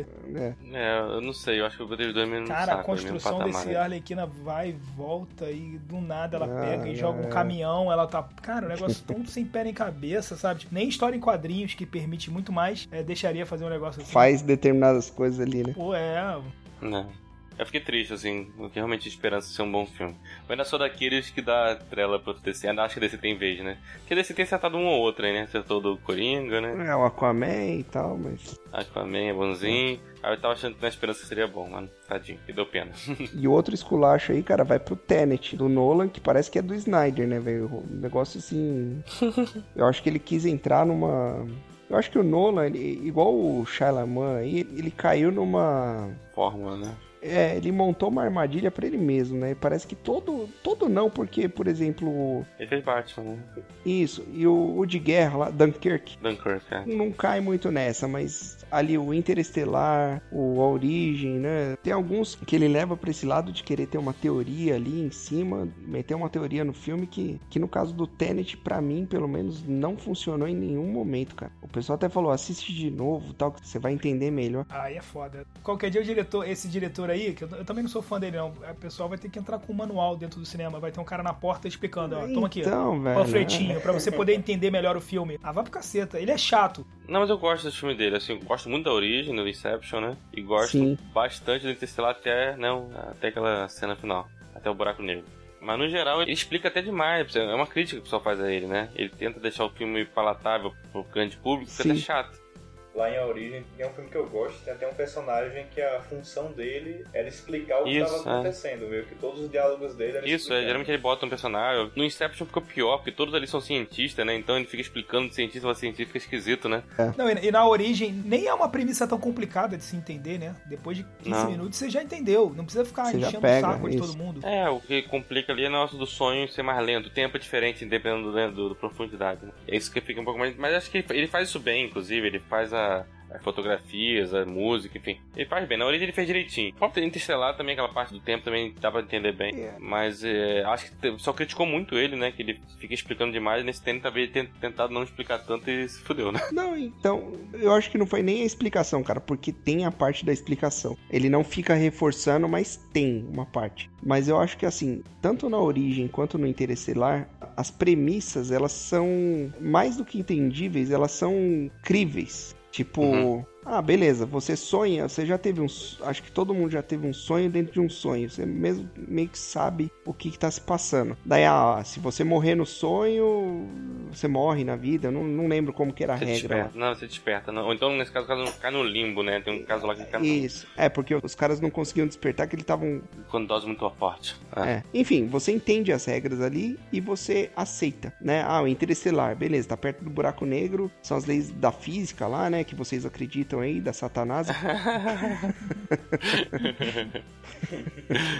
que perto do buraco negro o tempo passa mais devagar tal, beleza. Né? Daí vem aquela onda, porra, o que, que é aquela onda lá? Nossa, é a gravidade, pô, é legal aquela cena. Uhum. São coisas críveis, assim, né? Você abraça. Tanto que o Interestelar, a grande crítica, ficou por conta lá do final, que é um negócio meio totalmente É, viável. Ali ele viajou, ali ele Viajado, né? entrou no ácido, entrou no ácido total. Agora, o Tenet, cara, a premissa dele não é crível, não faz sentido, tá ligado? Meio, tipo, o cara voltar no tempo e, e não é voltar no tempo, ele vai. Tá ligado o conto do Gustavo lá, que o cara ia vivendo ao contrário? Uhum. É isso, velho. Tipo, só que interagindo com as pessoas que vivem normal. Então, mano. não- É, pelo que eu entendi no trailer ali, ele consegue fazer alguns objetos andarem pra trás, né? Uma coisa assim. Isso, isso. Mas, Cara, não, não casa, tá ligado? Você fala, meu, forçou demais a barra pra ter uma premissa inovadora, digamos assim, que é a armadilha do Nolan, Uhum. que ele criou pra ele mesmo, né? A, a, a fórmula. É tudo que- baseado em tempo, né? Ele, tem- ele teve isso do, do, do origem também tem a ver com o tempo. Não é tudo baseado em tempo, mas É, o tempo é, um- é um- é. é uma é um ferramenta fator aí. é. importante. É. E, cara, assim, independente de premissa, de ser crível ou não, o filme não empolga, velho. Cara, tem uma cena assim de. Tipo, o filme começa com uma cena de 20 minutos, uma equipe entrando ali, uma, é, totalmente ação, e eu tava bocejando no cinema, velho. Pelo amor de Deus, tipo, eu não empolgava. Você fala, o que que tá acontecendo aí? Uhum. Quem que são esses caras? Tá dando tiro pra cacete aí, parece Transformers, velho. Ah, Parece robô do bueiro. Tu fala, caralho, o que que.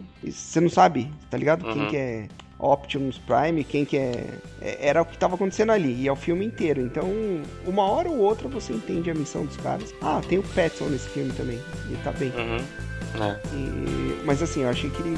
Cara, pelo diretor que é, sabe, o nome pelo menos que o cara tem. Pra mim foi uma grande decepção esse filme desse ano. Uhum. Meu esculacho foi esse aí.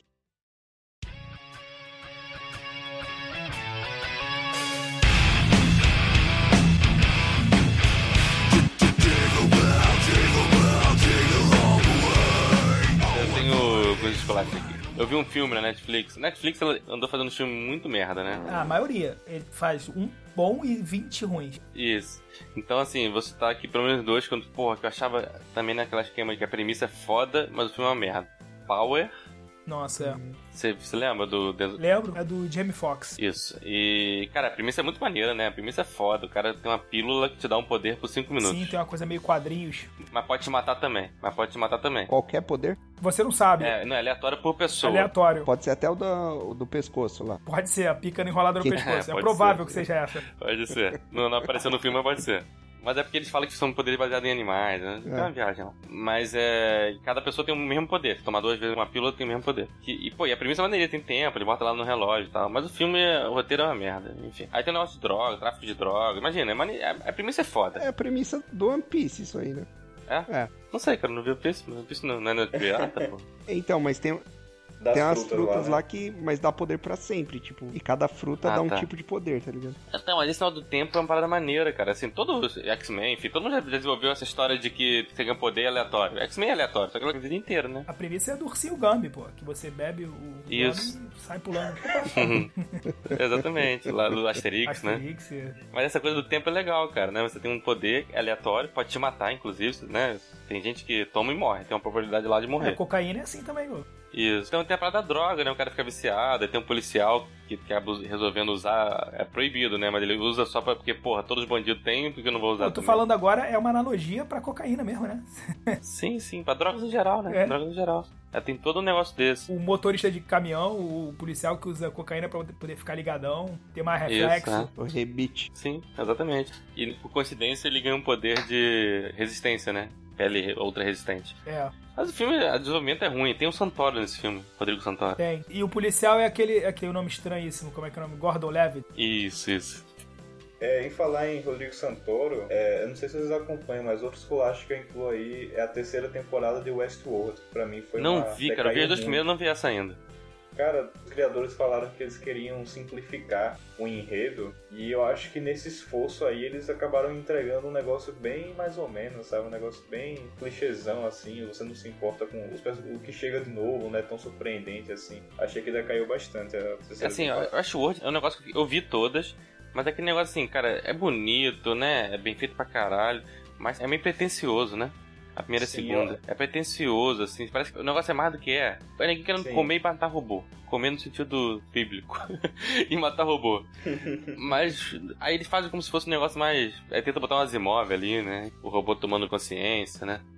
É o negócio de a voz que você ouve na sua cabeça, se tornar a sua Isso, própria. e é tal. muito Asimov ali, né? Eu gostei muito. É bem disso. Asimov o negócio. Mas faz de um jeito muito pretencioso. É maneiro, mas pô, eu não vi a terceira não. O pessoal falou muito mal da terceira e eu resolvi não ver. É porque, na verdade, eu pagava o HBO pra ver o Game of Thrones, né? Aí eu cancelava sem acabar o Game of Thrones. Mas antes de cancelar, eu vi o Westworld. Mas aí, É. dessa vez não teve o Game of Thrones, me fudeu. Aí não tem Westworld. Eu assisti o Westworld a primeira. Eu achei legalzinho, assim. Não, é bom, mas é pretencioso. E a segunda já cai um pouco. E a terceira eu não vi, mas pelo que fala é uma merda, né? É bem. É, é um negócio. Vira uma coisa muito. Tipo, a série ela, ela não sabe lidar com os personagens que saíram né, da segunda temporada. Uhum. Faz uma bagunça e não tem um tom certo, sabe? Não acha o seu tom depois do que mostrou nas temporadas Pois é. anteriores. Aí eu tenho essa Power que eu falei da Netflix, né? Que tem esse. é, Era pra ser uma série maneiríssima. Eu vi o trailer, achei. fo- Um filme maneiríssimo. Eu vi o trailer, achei maneiro, mas a execução é fraca. E tem aquele Old Guard. Você viu essa? Não. Charlize Theron, Também não. Charlize Theron. Ah, lembrei. chato pra lembrei. caralho também. É, a premissa também é interessante, né? Assim, eles são tipo imortais, uma espécie de Highlanders, né? Eles morrem, não morrem, né? Vivem na história do passado, presente, mas enfim, é uma merda. É. O roteiro é fraquinho. Mistura, mistura mitologia, ela é Andrômeda, né? Andrômeca, e sei lá, o quê. É. Isso. ai, um saco, puta que pariu. É, é. Ela é linda, Isso, é. A Charlize Theron de Machado. pra- Como isso podia ser ruim, né? Mas é. mas é. Com aquele olhão dela, né? Aquela... Pois é, cara. Eu eu sou muito fã da Charlize Theron, cara. Muito fã. Por isso que eu vi.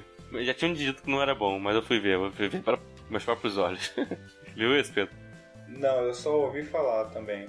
Mas não me interessei. Eu, eu vi que tinha Charlize Theron, sabia qual É, era. eu gosto muito dela, eu vejo quase tudo que ela faz, mas a, a- é fraquinho, fraquinho.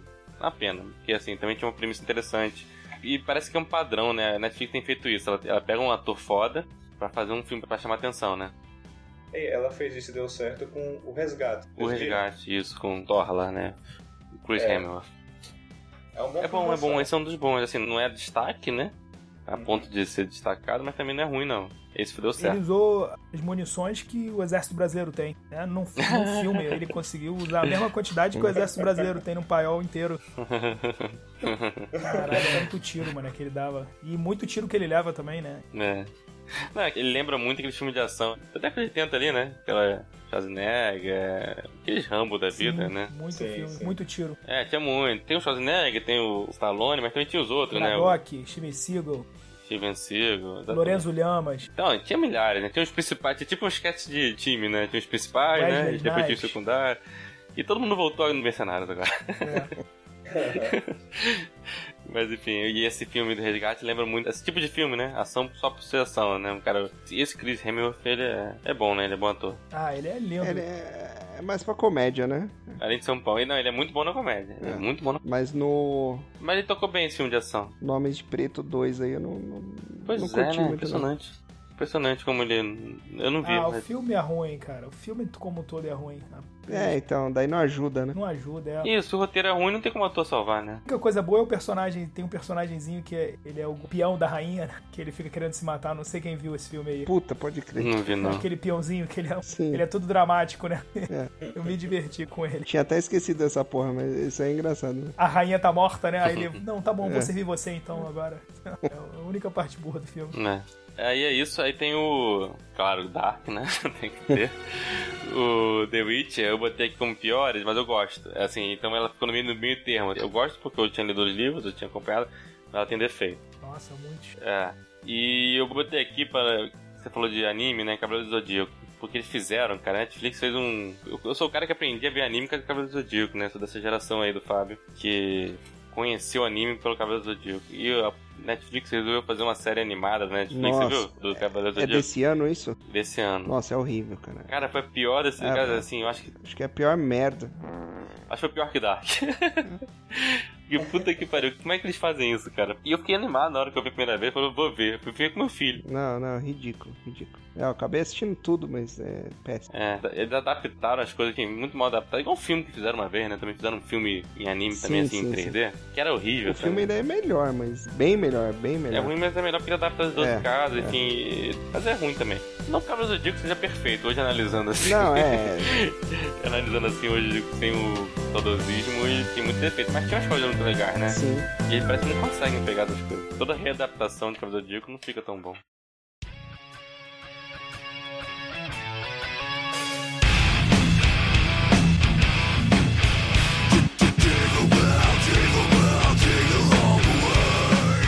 Isso, tá. Rafa, são os escolachos. Porra. Vem na planilhinha aí. Na, na planilha não tem esses culachos. Ah, você botou os bons. Só o que eu vi, né? Na verdade, não indico, assim. Tô tentando até lembrar, cara. Acho que eu não vi nada muito ruim, não. Você não viu Dark? É, Dark. Dark é, puta, foi muito ruim mesmo. Foi um negócio marcante desse ano. O meu esculacho vai pro. Vai pro Ricardo Salles, vai pro Boi Bombeiro, vai pro Paulo Guedes, pro Pazuelo. Meu Ricardo Salles vai pro Idaí, gripezinha, vai pra esse filho da puta todo. Não tem como não ser. Esse é um esculacho. Eu acho que é um esculacho de todo mundo. Sim, Porra. com- com certeza. Acho que Esculacho. o pior. Drauzio Varela. Meu esculacho vai pra todos os negacionistas que deixaram a- isso ficar como ficou, entendeu? 180 mil motos até agora. É, eu esculacho é esse, não tem como. Não tem mais nada que seja tão esculacho quanto que esses caras tão- fizeram e estão fazendo, né? E agora vem tá aí a segunda onda e vai fuder mais ainda, que já tá fudido. Vou comentar no próximo episódio. né?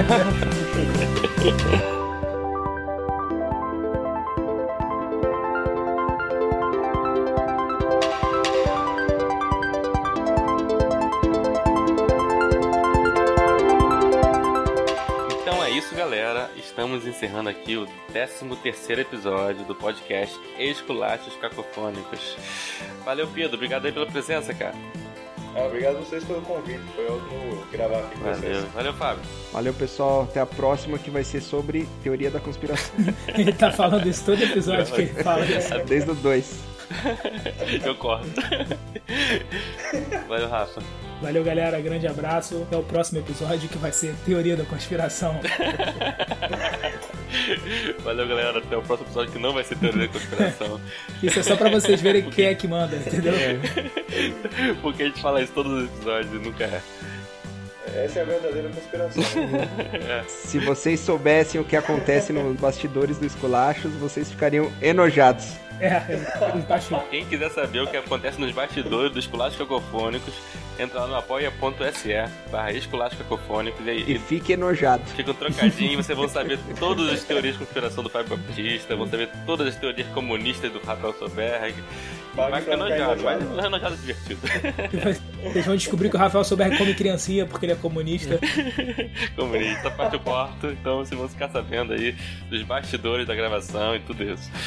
E deixa a gente também um comentário nas redes sociais, deixa um feedback onde você estiver ouvindo isso aí, a gente quer saber se você curtiu, se não curtiu. Valeu, galera. Beleza. Falou. Valeu, gente. Grande abraço. Valeu, Pedro. Abração. Valeu, amigo. Valeu. Até ano que vem.